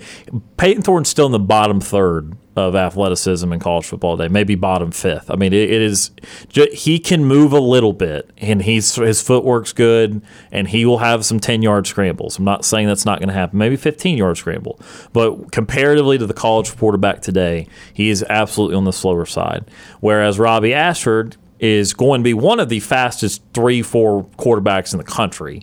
Uh, however, he is clearly not advanced as a passer. It is insanely low to be 49 50% as a passer regardless of what's going on around you albeit there were a lot of problems. But i think hugh freeze kind of or at least i try to get this out of this. Maybe i'm pulling something where i shouldn't. Remember when he got here and was asked about recruiting quarterbacks. He said he does not take a quarterback that he does not put his eyes on. Now, look, there you can still say that maybe it's in uh, generational athleticism or something that would be attracted to him. But he also said, watch him throw the football. A quarterback that he sees uh, puts his eyes on throw the football. So I take that to mean that passing is still going to be the number one thing. And to be fair to you, unless you're talking Army, Navy, Air Force, there's not going to be a lot of programs going to be like, we want the run first quarterback. Now, there are going to be some programs that figure out how to work with it quite well. And Louisville certainly did that for a little while. Even post Lamar Jackson, they were taking quarterbacks that that ran first. I think most people still want the throw aspect first, but in the college game more than pro game, you can just you can benefit in more ways from a from an athletic quarterback, and you don't worry as much about the wear and tear in a 12 game season with younger players than you do in 17 game season with bigger bigger players. So again, there are some teams that will stylistically be good with the mobile quarterback uh, more than the pocket quarterback, but I just it feels it feels relevant because we talk about the Malik Willis aspect of it, which Robbie Ashford is clearly more like that than whereas Peyton Thorne is clearly more like a Wallace or Kelly. And again, like like Thorne, you know, Wallace and Kelly had some run aspect to it. They weren't like I'm just going to stand here at all cost, but they still were clearly I'm going to pass 90% of the time and run when I absolutely need to. And I think that is the the style of quarterback Thorne is and and Hugh Freeze developed some successful offense offenses with both, albeit Liberty at a smaller level. So I didn't know if he's predisposed to one or the other. If anything, I would have said predisposed to the Peyton Thorne side of things, but it's just well the recency bias say well maybe he's fresh off of Malik Willis and he wants to go jump right into the guy that was playing in the SEC last year that that reminds him of, of Malik Willis who started at the SEC. So uh, again, interesting thought there as we continue to think, hey, maybe both quarterbacks play, and now we're getting these weird Vegas bets where hey, after all, maybe this is not the foregone conclusion or close to the foregone conclusion we talk it up to be. I certainly spent a lot of time at Media Days framing questions with Peyton Thorne and, and Thorne in mind, not with Robbie Ashford, but we'll see as we get to fall camp. Uh, here in just another week or so. All right, we're going to take our next time out of the show. When we come back, we're going to start our 2023 SEC win totals. We'll go through some of the bets we like, some that we don't. That's coming up next. You're listening to the Monday edition of Sports Call on Tiger 95.9.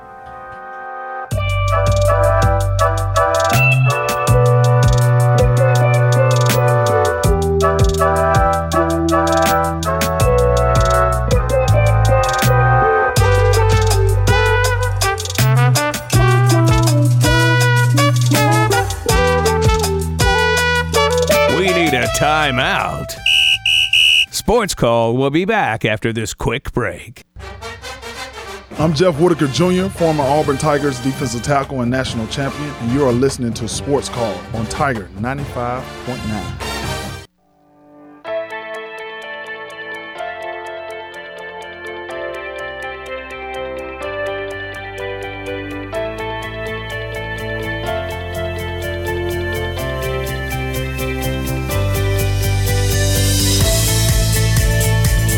Welcome back to Sports Call on Tiger 95.9, the Tiger.fm, and the Tiger Communications app. Ryan Lavoie, Brant Daughtry, Tom Peavy with you here on this Monday afternoon. And time to start. I say this is even, you know, the unofficial start to the college football season was last week with SEC Media Days in Nashville. And I'm going to say this is like our unofficial start, or maybe even official start of our preseason um, breakdowns of everything going on in college football, the what's going to happen in 2023. This week, we're starting with the conferences as a whole, the top five, the Power Five conferences, and going through win totals here in 2023. All this is going to be courtesy of BetMGM. This was done about two weeks ago. So if you see something uh, new on a board somewhere or that sort of thing, uh, then we're going to have something a little bit. Um, if you see something on there that that's more recent, again, it's a little bit of time it's passed. I get that lines can move and that sort of thing. So this was about two weeks ago that pulled this from BetMGM. Uh, and I think that uh, we're going to have a good time doing this. I believe we just got another phone call though on the Auburn Bank phone line, so we're going to go ahead and go to that then before uh, we start this this segment because it could take some time, and I know we'll run up against the hour and that sort of thing. 334-887-3401 locally or toll free one triple eight nine Tiger nine. Next up on the show, Terry from Auburn. Terry is with us. Terry, how are you doing this afternoon? I'm doing fantastic, guys. How y'all doing? Doing well. Doing great. Great. The thing that I think, I heard, well, I heard you guys talking about the 13th season, and the thing that never gets mentioned is how good that offensive line was. Sure. Uh, they, they were so good. Auburn was running the ball on third and seven and getting it. You had the second pick in the draft, and in Kozan, and, and Jay Prosch was just a flat out road grader. Uh, I mean, I felt sorry for guys that got matched up against him at fullback. So I think people misunderstand that a lot. I mean, it was the perfect line, and then Gus Malzahn, for some reason, none of us know the reason, but he just ignored the offensive line from there on out. Yeah, finished in second for a lot of offensive linemen, and you're right. You had Greg Robinson. You talked about Alex Kozan. Reese Dismukes won the uh, the Remington Award that year, and then Jay Prosch at that fullback spot. Well, Yeah, absolutely incredible, and you know, and, and, it really worked for that off for that offense as well. Those guys were athletic; they could move a little bit. A lot of you know the the Gus Malzahn zone blocking scheme. It, it worked with those guys, and it was. You're absolutely right. That offensive line deserves a lot of credit for that 13 season. The the one thing I the thing I want to chime in there is, uh, you're good. It, it was not that Gus Malzahn just ignored offensive line after that. He kept trying to recruit offensive linemen, but he kept getting beat out on these offensive linemen. And one of the biggest things that happened was there was negative recruiting against uh, the system that he ran, both Georgia and Alabama and and Clemson. Negative recruiting to some of these high school kids about you don't want to go play in that system because it's not going to prepare you for the league. If you do get to the league, then you're going to have to learn how to play all. Uh, you know, you're going to have to learn everything all over again. And you saw that a lot with guys that went to the pros from Auburn on the offensive side of things, and they had to relearn nearly everything. Whereas you go to Bama, you go to Georgia, you go into the league, you already know the terminologies, you know the things. And a lot of these guys started listening and they were not coming to Auburn because they felt like that the system that he ran was not going to prepare them for the NFL. I totally agree with what you're saying, and Tom has great points. But at the same time, he kept recruiting these st- stationary drop back passers with a terrible offensive line, which made no sense.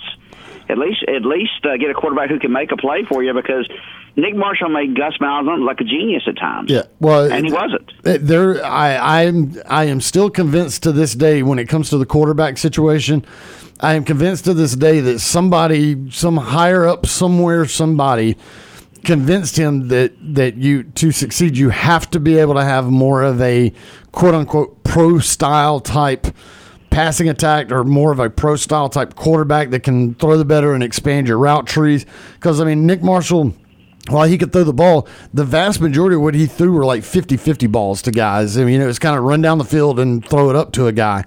Um, and and all of a sudden, he went away from those uh, read option quarterbacks like that. Uh, you know, he, he went towards a Jarrett Stidham, a guy that they thought could be more of a passer instead of a runner. And it just didn't work out in his favor at all when it came to that. I, I think you know, either if it was his judge, if it was his call to do that, I think he vastly misjudged himself. And if it was somebody else that got in his ear and started pushing a certain way, then that's just bad all around for him and whoever else was pushing him that way. That quarterbacks are basically running for their life. Yeah. So that's what happened But it- it- The, the offensive line was a thing, but it was also the wide receivers. The same reason that it was hard to get top notch wide receivers here in that system because of the same thing is they were uh, being told that they were not going to be prepared for the NFL. And the ones that did go to the league, I mean, there was many stories written about how they were not prepared when they got there, and that's why you don't see a whole lot of offensive guys from Auburn in the NFL right now. And that's why I think the receivers are going to eventually make the decision between the quarterbacks now. I think it's going to be Peyton Thorne hands down. The guy was a captain of Michigan State. My goodness. Um, they're going to say, hey, you know, um, he throws a prettier ball, a better ball, and they would have went out and recruited all these top-notch receivers or improved at the position. Excuse me. Uh, if that wasn't the case, it's going to be Peyton Thorne. I have no doubt in my mind. And then I would uh, I would absolutely take that bet then. I mean, because again, I, I'm surprised to see. I, I'd love to hear a Vegas insider or something like that say why they, they think Ashford is the favorite. I, I guess again we're, we're hoping to talk to Phil Steele later this week, who also thinks it's Ashford. I, I'm guessing just experience, but then what experience? Because obviously Hugh Freeze is new here too, so I, it's a different I'm sorry. system. Go ahead. They're doing their job. They're getting you to talk about it. Right. Well, that's fair. That's fair. Get, take some bets on it. Yep. Yeah, I just, I just like I said, Ashford. I agree. I, I agree with what you said. Ashford can win you some mediocre games, but he's not going to win any big game for you. And, I, and that's not to knock the kid. He may have improved, but I think Peyton Thorne. A kid don't come all the way from Michigan to Auburn to sit on the bench. Not Sure. going to happen. I wouldn't think so. No, Appreciate it, guys. Appreciate it, Terry. That's Terry from Auburn joining us on the Auburn Bank phone line. Good to hear from Terry. Again, a uh, little spark of conversation there because of uh, the quarterback situation, which, again, I'm excited to see it all play out this fall and get the timelines. I know, what was it, the 10 day plan that Hugh Freeze said was going to work in with three quarterbacks. Then we would assume get cut down to two, assume Geriner didn't make the cut, and go from there. But again, assumptions sometimes can be faulty, and maybe I should just stop assuming things. Uh, all right, so again, a few minutes left of this hour. Won't get to deep dive into it, but let's start to hit some of these 2023 SEC win totals. I'm going to go ahead and read them out. We're not going to discuss them at length right now. I want everybody to kind of pick two or three that they feel really good about taking the over, and two or three to feel really good about taking the under. So again, so here here we go. Georgia's win total. Steve brought this up earlier. Is 11 and a half. Alabama's is 10 and a half. LSU and Tennessee are nine and a half. You've got Texas A&M and Ole Miss at seven and a half. You've got Auburn at six and a half. Kentucky, Arkansas, Missouri, Mississippi State, and South Carolina all at six and a half. That's six of the 14 teams in the league, six and a half. Florida is at five and a half. Vandy is at three and a half. So again, you see a lot of teams there occupying the middle space. When you add the six at six and a half, plus we'll throw in Florida at five and a half, and A and M and Ole Miss at seven and a half. You got nine of the fourteen teams in the league between five and a half and seven and a half wins on the win totals. Again, I know we can't get too deep into it into it there. Uh, but first, first blush, did anything stand out to you, positive or negative? Anything was like, "Whoa, that's low," or "Whoa, that's high." I, I don't see any that are I don't see any on here that are just like whoa. There's just some I disagree with. Um, Auburn at six and a half. I I still believe, and then this also goes back to our quarterback conversation. Uh, I'll say this: if Robby Ashford is Auburn's quarterback for the season, then I think that six and a half is right. I think Peyton Thorne is the type of guy that pushes Auburn to an eight-win season. So, under the assumption Peyton Thorne is the quarterback at Auburn this year, I think that six and a half is under. So I, I'm I'm going over six and a half for Auburn. Um, Florida at five and a half. I think Florida is going to be better than a five-win team. I I. I I didn't realize that that many people were picking Florida that low. I, I just don't believe that they're only a five and a half win team. So that one kind of jumps out at me. Um, Kentucky at six and a half. I I kind of like Kentucky a little better than six and a half, just because of the what they've been doing. I mean, I, I just feel like they're not going to compete for the East, but I, I think Kentucky's a team that's better than six and a half. And uh, I'll go ahead and say it. I think Georgia is under 11 and a half. You think they lose a game? I think they lose a game. I don't think they I don't think they go three-peat this year. I think the question there in the quarterback room is something that you really do have to look at. Now, they've got talent all over the field. I get it. But, you know, who, who is going to be the quarterback? Have they announced exactly who their quarterback is going to be? I mean, they've got multiple guys Beck to choose is from. supposed Beck to be is the supposed to guy. be the guy, but I mean, he's unproven. I mean, that, Sure. that- so you've got an unproven quarterback. Um, it's just so hard to threepeat, and I, you know, the target on their back. They've they've survived it uh, for two years now, but I, I think somebody sneaks up and, and gets them. I think maybe potentially two people sneak up and get them this year. So I, I'm going to say under for Georgia. Um, Tennessee at nine and a half. That one's tough. Um, That's that's all quarterback. That's a quarterback Yeah. question right there. Because if, the, if really the quarterback is. is. good, Joe, remind me his Joe last- Milton. Milton. Joe Milton. Thank you. If Joe Milton is as good as advertised, then Tennessee, I can absolutely see winning nine or ten games. But Yeah. i if he's not quite as good as then they're going to be below that. Yeah, yeah, Sure. So it's it's 100 percent a quarterback question at Tennessee. I the Georgia argument is interesting to me because Georgia, yes, it is extremely hard to threepeat. It hasn't been done since what Minnesota Yeah. back in the whenever the 30s. heck, yeah, the 30s or so. So yeah, incredibly difficult to do. As far as the SEC goes, their schedule is really easy, and I know Kirby Smart is is saying he's got a difficult schedule, and that's great. And uh, you know what what else is he going to say? He's he preached against complacency in his presser, and he's not going to then go and get the question about his cupcake schedule and go, no, it's easy, we're going to walk. He's not going to do that. But I, as far as the SEC goes, I do think Georgia has a pretty easy schedule. Yes, quarterback is a question. Same story at Alabama. Um, can I go to something that no one's going to care about, but it kind of draws my eye? Vandy. Vandy at three and a half. I'm taking the over on that. I'll go- yeah, I- I'll yeah, go the over over on that. They won five games last year. They doubled their projected Yeah. win total last year. They were supposed to have two and a half. Ended up at five and seven. I think Vanderbilt makes a bowl game this year. I mean, there were three writers that picked him to win the East at the SEC Media Days. right, right. Uh, we were not one of them. I'm. No. I, I think Mississippi State is under six and a half, though. I, I think I- Mississippi, Mississippi State I- yeah, has I a tough year. Okay, there's a lot there.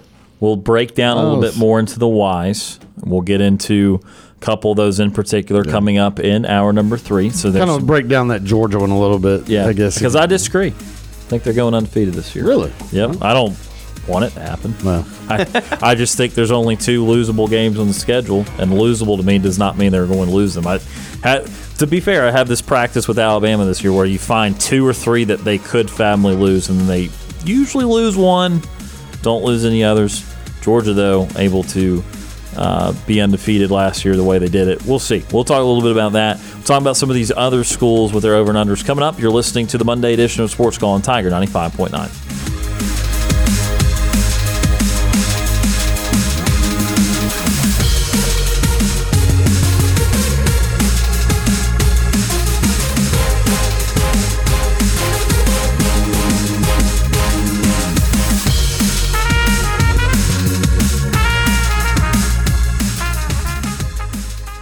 Two hours of sports call are finished. Don't touch that radio dial. We've got one more hour to go. Whether you're leaving work, cruising around town, or listening on demand, we've still got some fun left for you. To be part of the show, give us a call at 334 887 3401 locally or toll free at 1 888 9 Tiger 9. Auburn's first and Auburn's favorite sports talk show has been on the air since 1995 and is ready for 60 more minutes of fun. Now, let's get this hour of sports call started.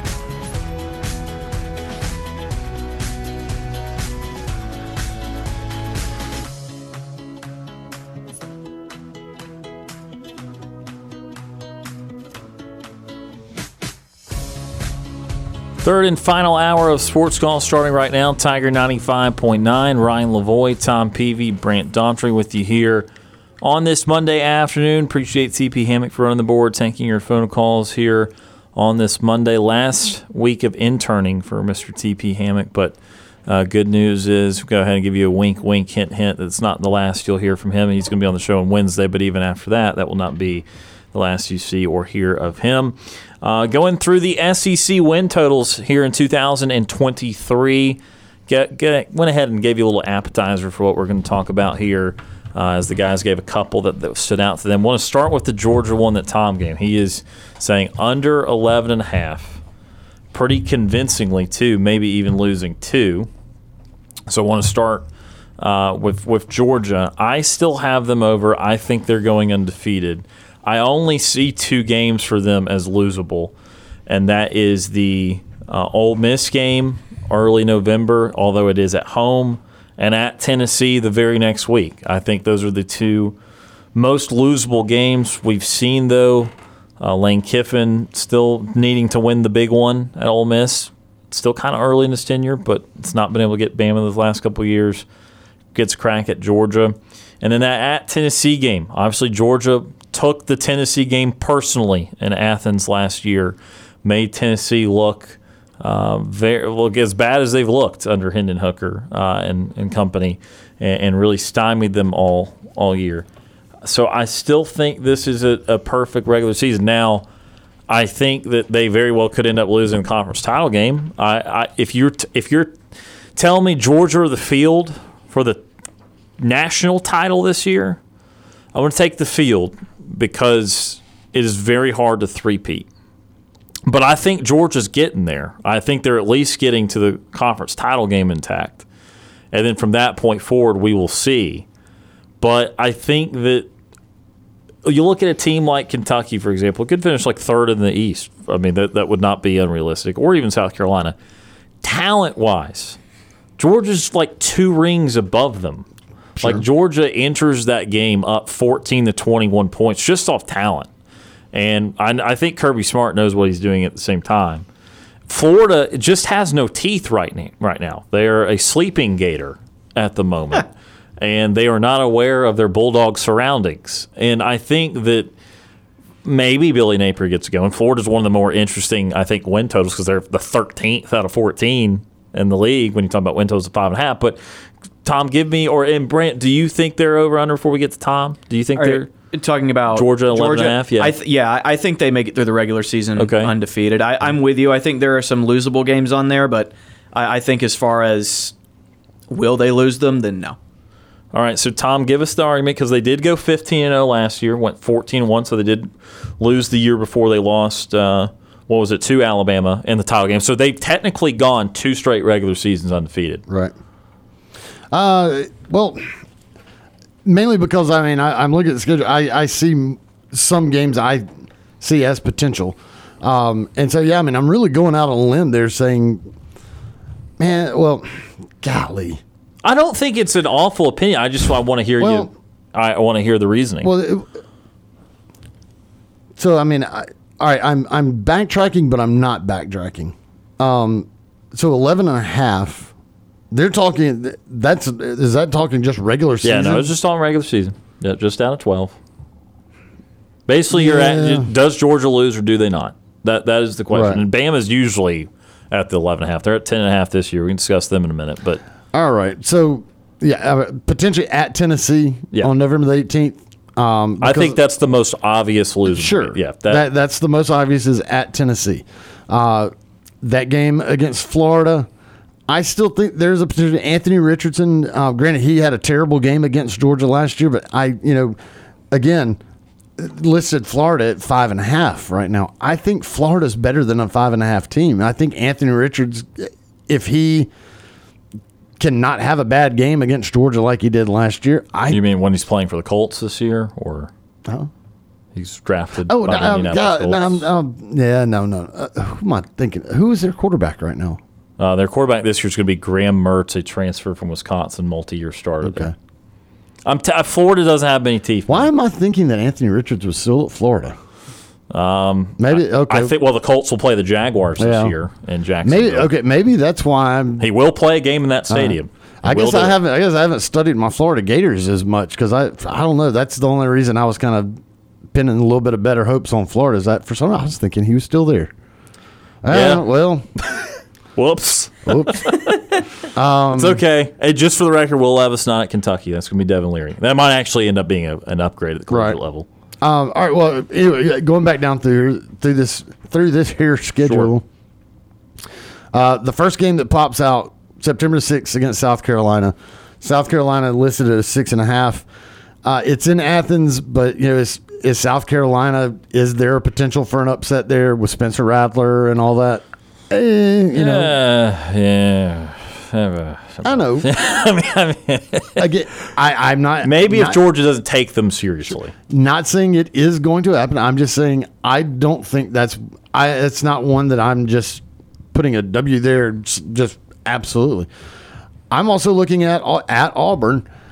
I still have high hopes for Auburn, and maybe I'm looking through some margin blue glasses. I get it. Georgia has absolutely dominated Auburn both uh, in Jordan Hare and in Sanford Stadium, but maybe there's a little bit of magic somewhere uh, in that game early in the season. If Georgia's still trying to figure out a quarterback thing, if Beck is the guy, if he's maybe not as good, maybe Auburn's better than what people think they are. Uh, you know, Auburn has done some very magical things under first year head coaches, uh, aside from Bryan Harsin. Um, Well, they took Bama to overtime. That was pretty magical, that- that- comparatively that- speaking. Very true. Very Uh, true. didn't go well. Took, Yeah. took Bama to took Bama to overtime. So I, anytime anybody comes into Jordan Hare Stadium, that's a it, it leaves a question mark for you. I mean, it is a tough, tough place to play. Even though you have dominated that series, but there's so still so many unknowns about Auburn. Yeah, I and that's going to be early in the season. You know, have, have, will have people figured out Hugh Freeze and and that offense? And by that time, is Georgia the better team? Absolutely. I don't. I'm. I'm not convinced that I'm, that I'm ready to just write that one off as that's just not going to happen. The only thing I'll use to defend you there, okay, because again, Auburn's record against Georgia is porous, and it's it's bled into Jordan Hare, and Right. 2021 was not a particularly close game in Jordan Hare either. At least 19, the last uh, the home loss for them was. Is there in the same way? And look, how valid stuff that happened seven or eight years ago. That is for, I guess, us to debate. That's our job, part of it. But I, I, this is not my debating moment for that. I'm just telling you what has occurred. Okay, so Ole Miss beats Alabama twice with Nick Saban there, but also with Kirby Smart as the defense coordinator. 2016, Georgia's first year, first go of it. Okay, I'm not again. Take this what you will. Ole, this is uh, Hugh Freeze's last year at Ole Miss. The five and seven year, Ole Miss beat Georgia with Kirby Smart. They're 45-14 that year. Right. I don't know if that means that Hugh Freeze kind of understands a Kirby Smart defense because again, Smart was at Bama for two years there.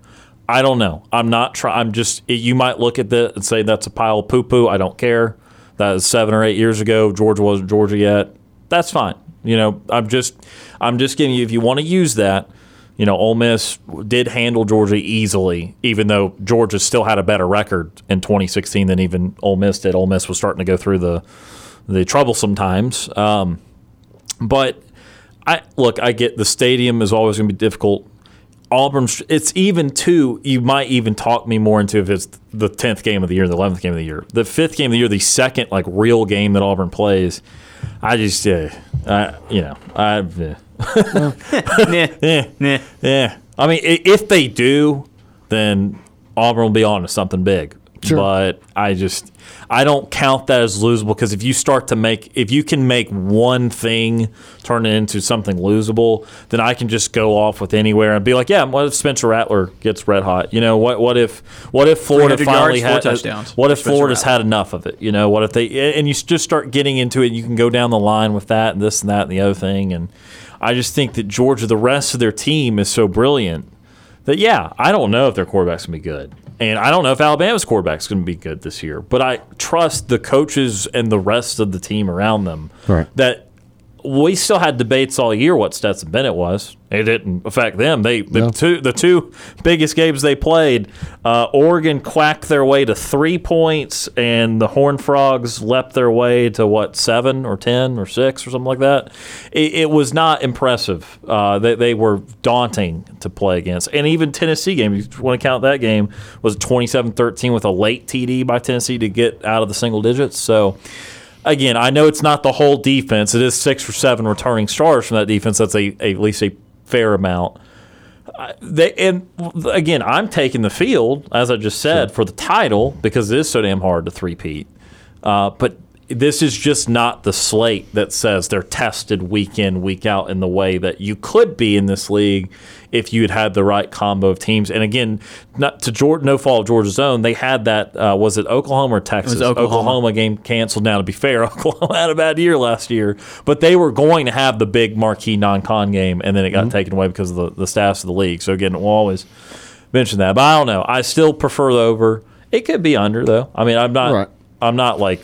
I, again, I was not trying to be like, oh, this is just unbelievable. Here. Ba- the, the the betting man, the betting side of me would definitely say that Aub- Auburn, that Georgia is going to be fine. That they're not, but I'm just saying. I think there's a couple that I'm will- not just ready to just write it off as that's just a W and that's just.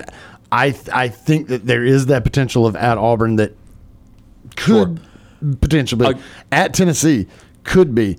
The Florida thing, I, I'm I'm definitely backing off Yeah. that now because I I see now I've I I've just completely misunderstood Florida because I was looking at this I was like five and a half and like why are they only picking Florida at five and a half? It's like what in the heck is going on? Oh yeah, Anthony Richardson. they weren't great with Richardson, He's and not he's gone. there. He's not there. Um, so that makes sense now.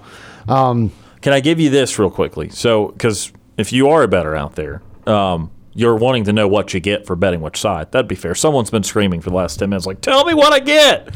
What do I get if I bet 100? Well, here's what you get. You actually would, would be favored, it, it would be better for you to bet the over because it's plus 110 to bet the over. It's minus 130 130 to bet the under. So, insinuating that more people are betting the under. But you bet 100, you win 110 if you bet over, and you have to bet 130 to get 100. Right. You bet under. So I don't know if Yeah. that factors into your betting anywhere.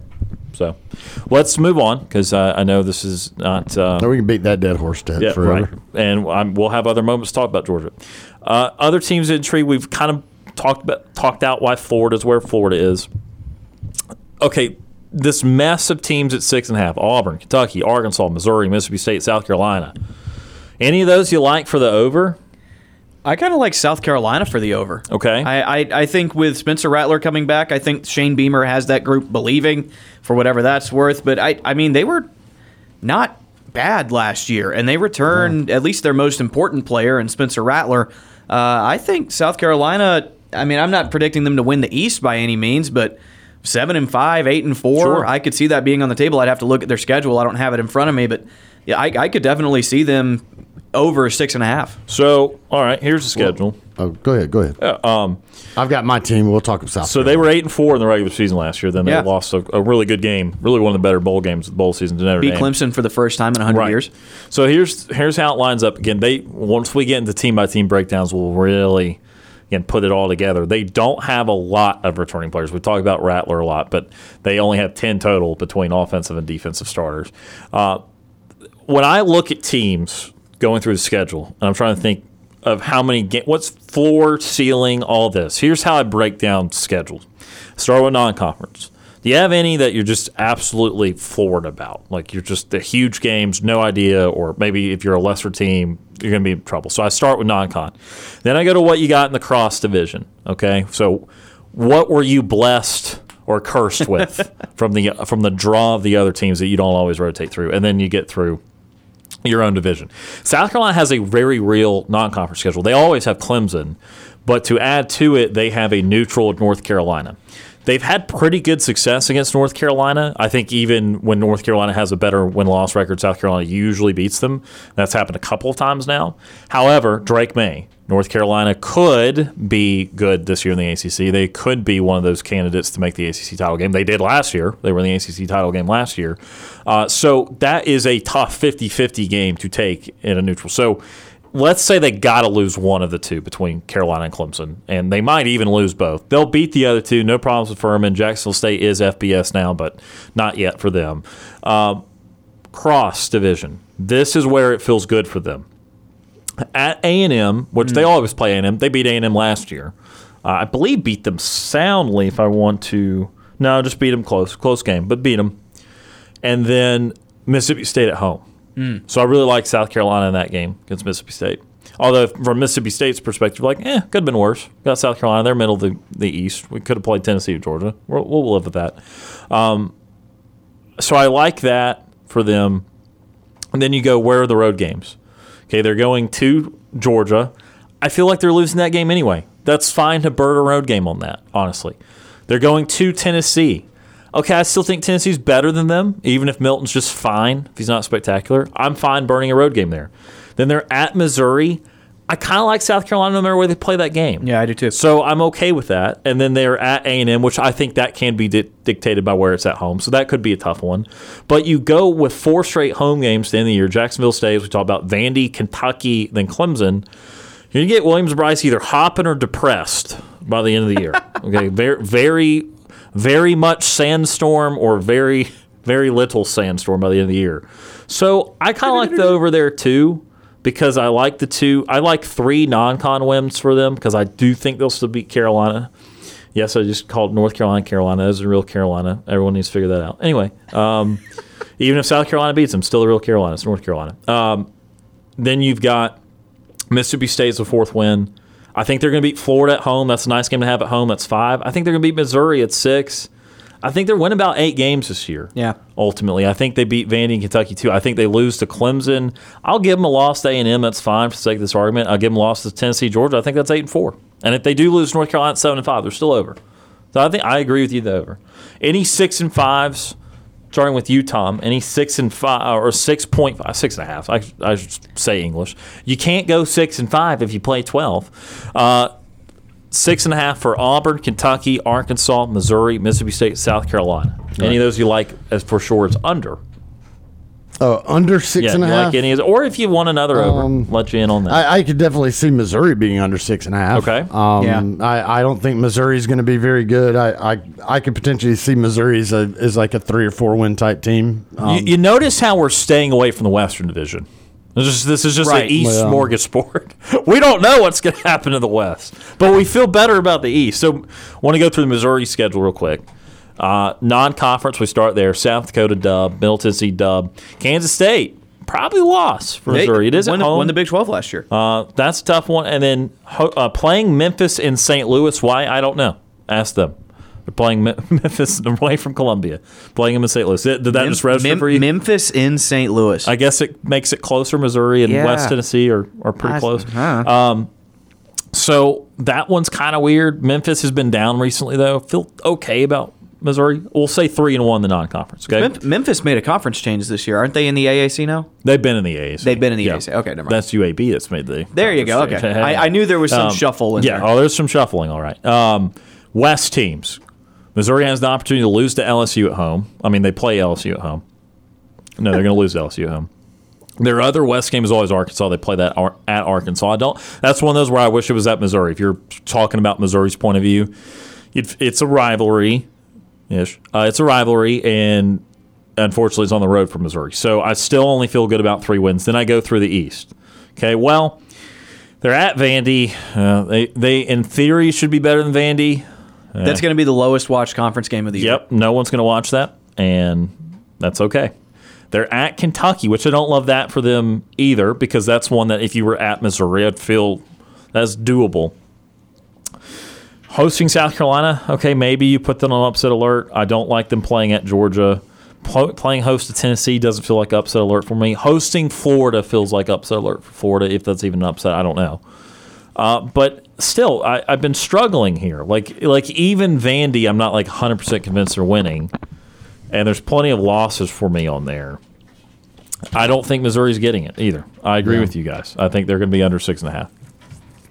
We're going to take our first time out here in hour number three.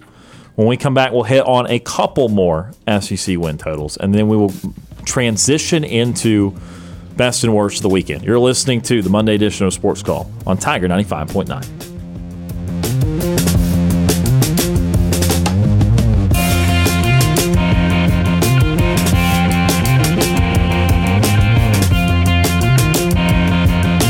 Sports Call has been on the air since 1995. Let's get back to Sports Call on Tiger 95.9. Feel free to give us a call at 334 887 3401 or toll free at 1 888 9 Tiger 9.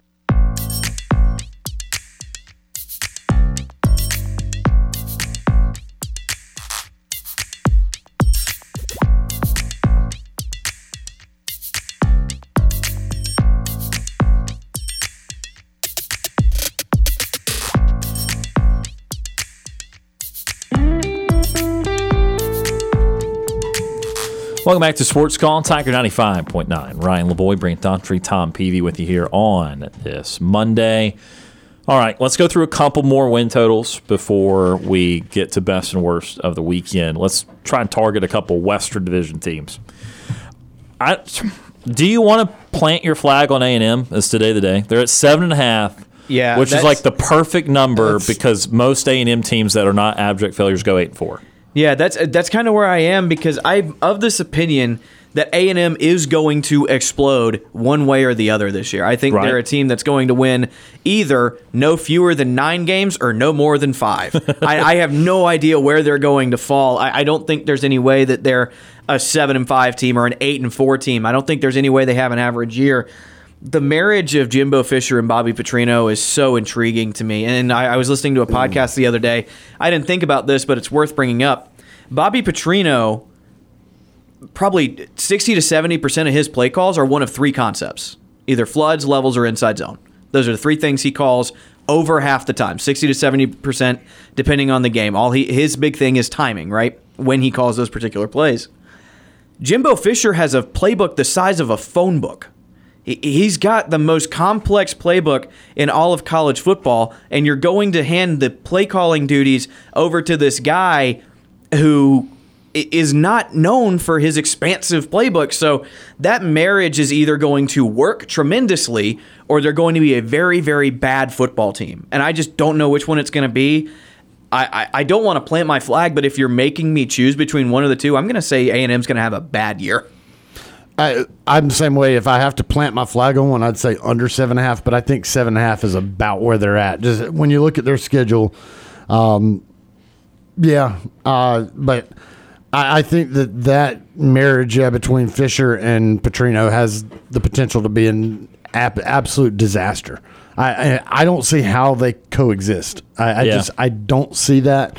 Um, Humility has never been a term. no, and, and and on top of on top of that, on top of that, I have always been saying, even when A and M had that recruiting class, it was like the best ever recruiting class ever, and it was like, okay, cool, prove it to me, Jimbo Fisher, prove it to me, and he hasn't, and so I'm still saying, prove it to me. If you think you've got all this talent, now you're bringing. When when do you run out of prove it to me? I well, that's when the kinda- buyout gets to like a Well, and that and that's what a lot of A and M folks are saying right now. When when was the last time?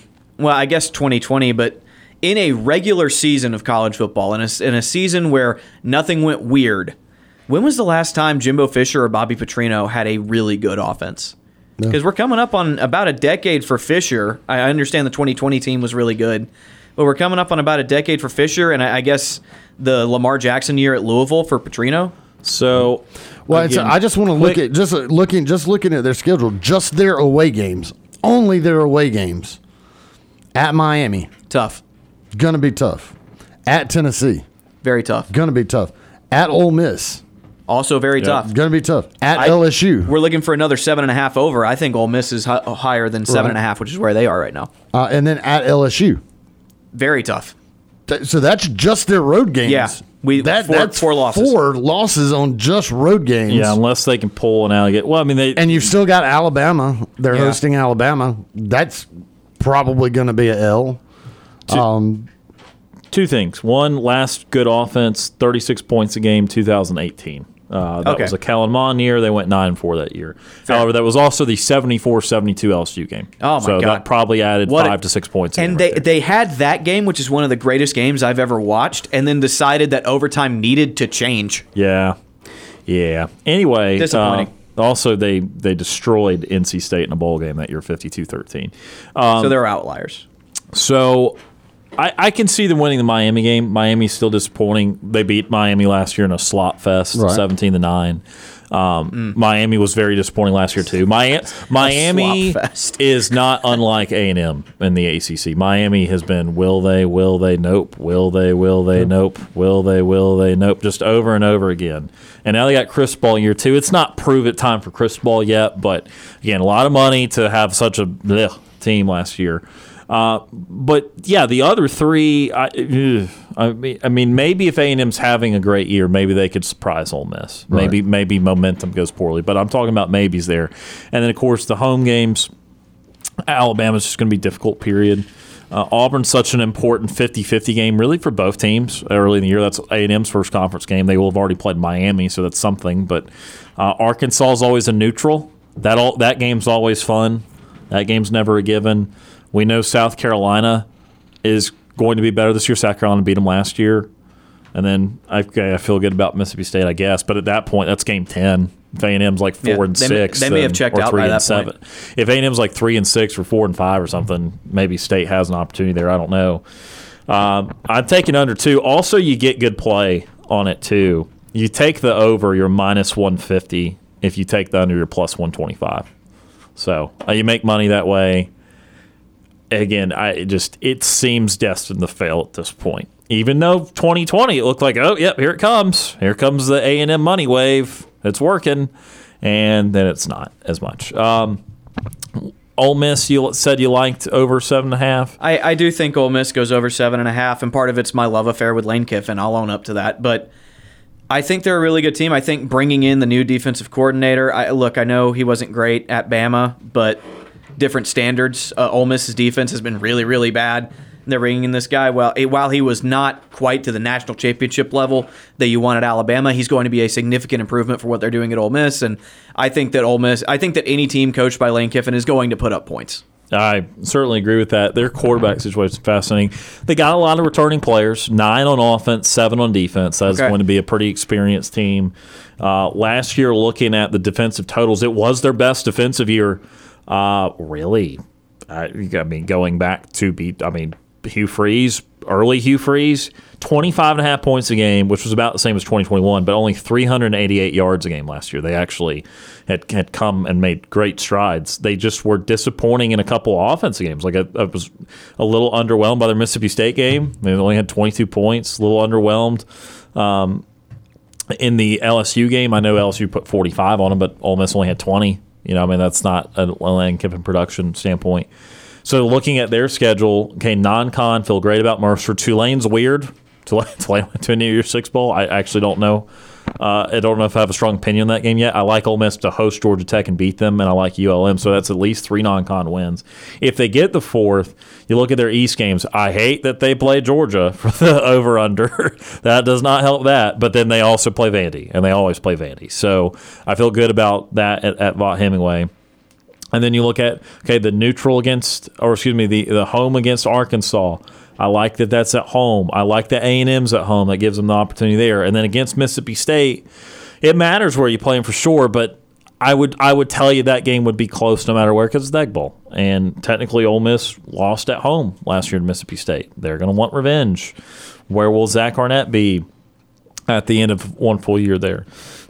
I lean towards over there too. I, I agree. The beautiful thing about over unders is they put them as they should at blank and a half, and you have to pick one. And to me, eight and four feels way more doable than, or it feels, or feels very doable for them. Like I think, I don't think that's their limit. In other words, like I would be surprised if they went below seven and five. Right. Something's going horribly wrong if they're below even seven and five.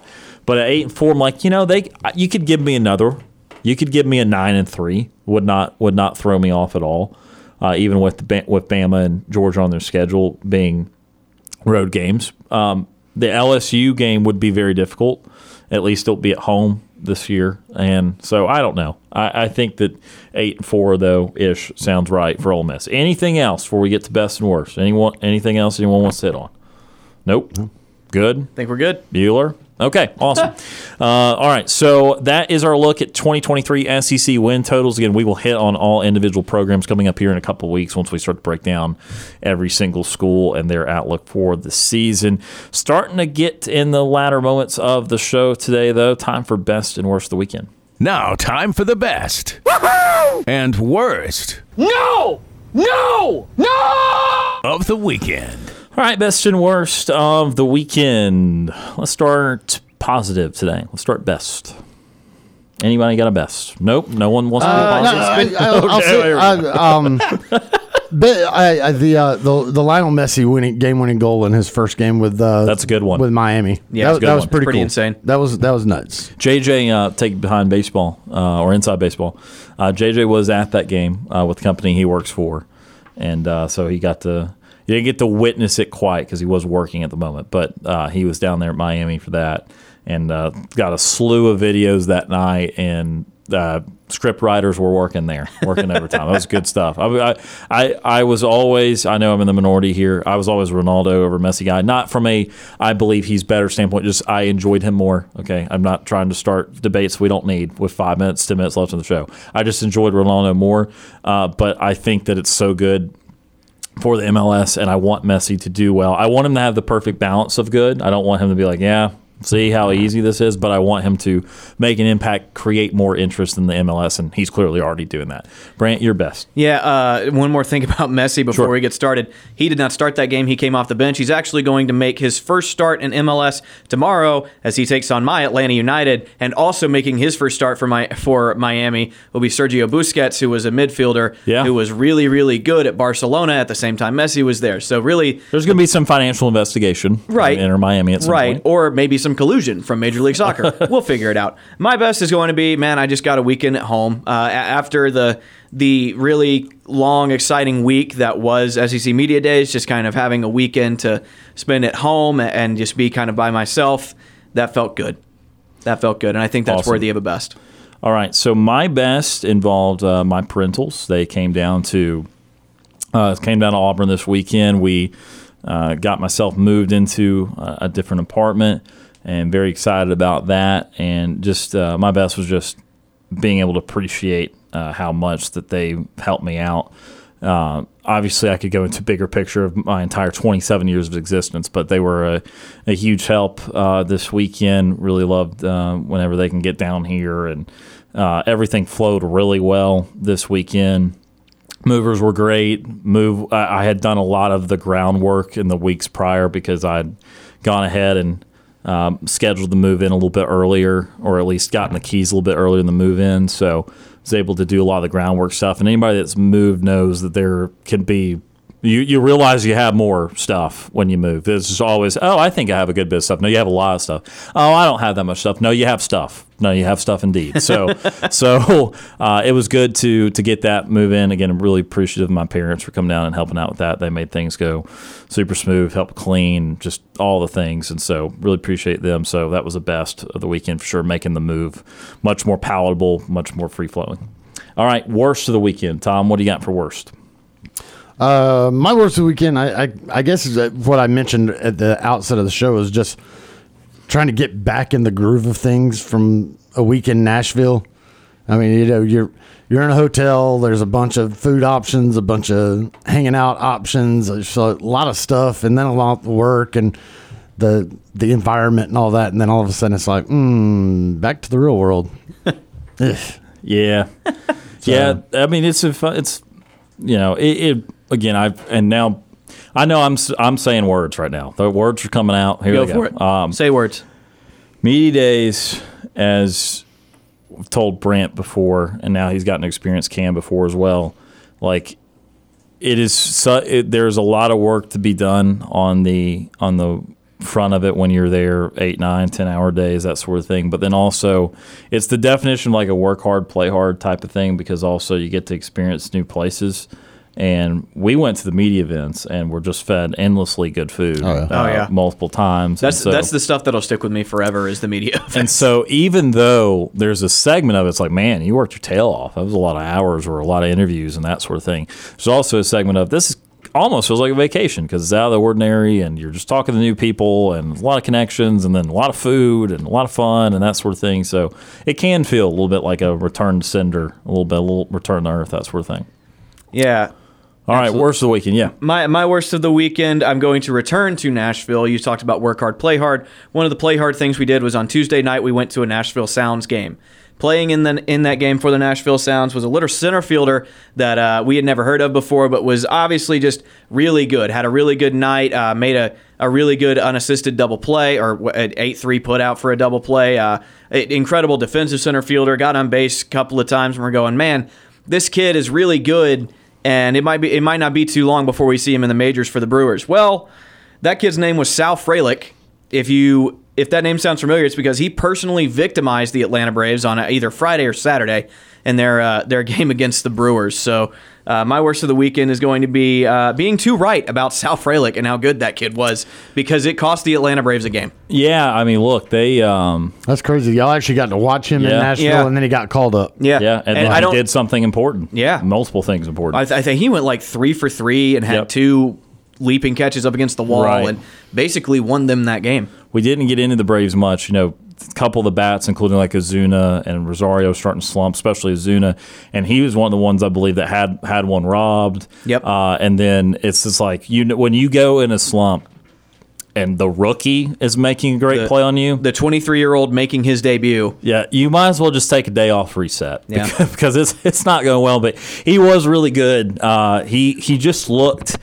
I don't know if everyone gets this all the time. I don't go to minor league games often, but I got this impression at the Nashville game. It's hilarious that he he came up. There are a couple guys usually at AAA that just kind of stand out, and Yeah. they just they look clearly above some of the other players, and he was one of them. One of the others was one of the, the guys that has been playing uh, Tyler Naquin that had played Yeah. in Major League Baseball for a long period of time because he had a couple opposite field hits, and it's like you just know what He had a homer doing. in that game, didn't he? Oh, I don't remember. I- they there was he some homer. We He saw a have. couple. We saw three or four. He might have hit a homer, and then he also had like a two RBI with the bases loaded. He had a two RBI single the Yeah. opposite field. I was like, Mhm. you, you just know what you're doing when you can take one opposite field with that. Um, my worst of the weekend. Hey, guess what? For like the fourth straight time, I'm bringing up a NASCAR topic and best and worst. this time it's a negative, and it's been negative a lot. Uh, Pocono race yesterday, uh, the tricky triangle, almost two and a half miles. Uh, fun race, a lot, lot of entertainment, a lot of strategy, as Pocono usually has, and was really enjoying the race thoroughly until things happen. It's not the Denny Hamlin mo- moment. If you're if you did not watch the race, there was a moment about nine or ten laps ago. Denny Hamlin ran Kyle Larson out of the groove, uh, caused him to hit the wall. Hamlin, uh, not remorseful as, as always, uh, thinks he was 100 percent in the right. That's fine, whatever. I really was not that mad at that. I you know take some responsibility and say, yeah, you know, I moved him out of the way instead of oh, we didn't make contact, even though there's video evidence to show you indeed made contact and indeed ran him out of the racing group. Whatever, uh, that's fine. The the thing that really irked me, and this one was on NASCAR race control, is they were coming to the white flag lap and they were in the final turn. There's again only three turn turns. It is a triangle after all. And in turn three, someone spun uh, coming out of the short chute, getting into turn three. And usually a spin dictates a caution. But NASCAR at this bigger track at Pocono, I'm going to give you their point of view, was allowing more time for people that spun to see if they could get it going because it's a two and a half mile track, 50 second lap times. Give you 10 or 15 seconds to try and figure it out and get going the, the correct direction again. So they did that. Well, there was a big problem with that when Ryan Preece, who we actually were fortunate enough to have the, on the show a couple weeks ago, it was Ryan Preece that spun. I think it was Ryan Preece that spun. I know he spun at one point in the race. Well, let me put it that way because he was mad after the race at Corey LaJoie. Anyway, he could not get it fired again. Well, 20 seconds later, as the leaders are going down the back straightaway, they had to throw the caution. And look, Denny Hamlin was going to win. It's not like there was a if they had restarted, maybe not, but you should not necessarily be officiating it differently. And I definitely don't think I think you've you've got to at any cost when you're in NASCAR try to finish the race under a green flag condition. And if you cannot do that, then that is a big disappointment to the fans. The fans were booing relentlessly. I think they were booing Hamlin as much as anything, but I think they were also booing the finish of the race. It is your goal, it should be your goal in NASCAR to finish the race under a green flag. And of course, their rule is once you take the white flag, the next flag ends the race. That's a fair rule to have. But when there's a spin just before the white flag, don't bet don't take a bet i know we talked about betting ironically today don't take a bet that he's going to get it going again. Don't why would you take that bet? Throw the caution let them have another chance to finish it under green. And so i know some opinion may differ on that but there's nothing i like less in nascar than finishing a race under caution. That's just not the spirit of racing I mean, the spirit of racing is not all right. Well, let's go 50 miles per hour around the track to finish this one out. Uh, so I understand. You say, well, you know, what would have Hamlin deserved to win, and blah blah blah. Well, okay, he also you know made his car bigger than it was to get there in the first place. Maybe someone should have the opportunity to, to do that to him. I'm just saying because he wouldn't have he wouldn't have passed Larson otherwise. So I just hated NASCAR Race Control made that decision. I will never be a huge fan of races entering under caution. And after the weeks of rain we had, it was very disappointing to see that play out that way and, and to not get a green flag finish at a track that was actually sold out and had the best attendance it's had in years there. So it was otherwise a great weekend, but just had a rough finish uh, to close it out. All right, we're down to just uh, 30 or 40 seconds left. We will not uh, play the nightly TV guide uh, music as we only have a few seconds left, but we'll, we'll go ahead and let you know of a couple of things to watch. I'm actually going to direct you also in a different way for national. Uh, uh, I can do this since Brooks left today, and he won't ever know. for nightly TV guide, go to the movie theater.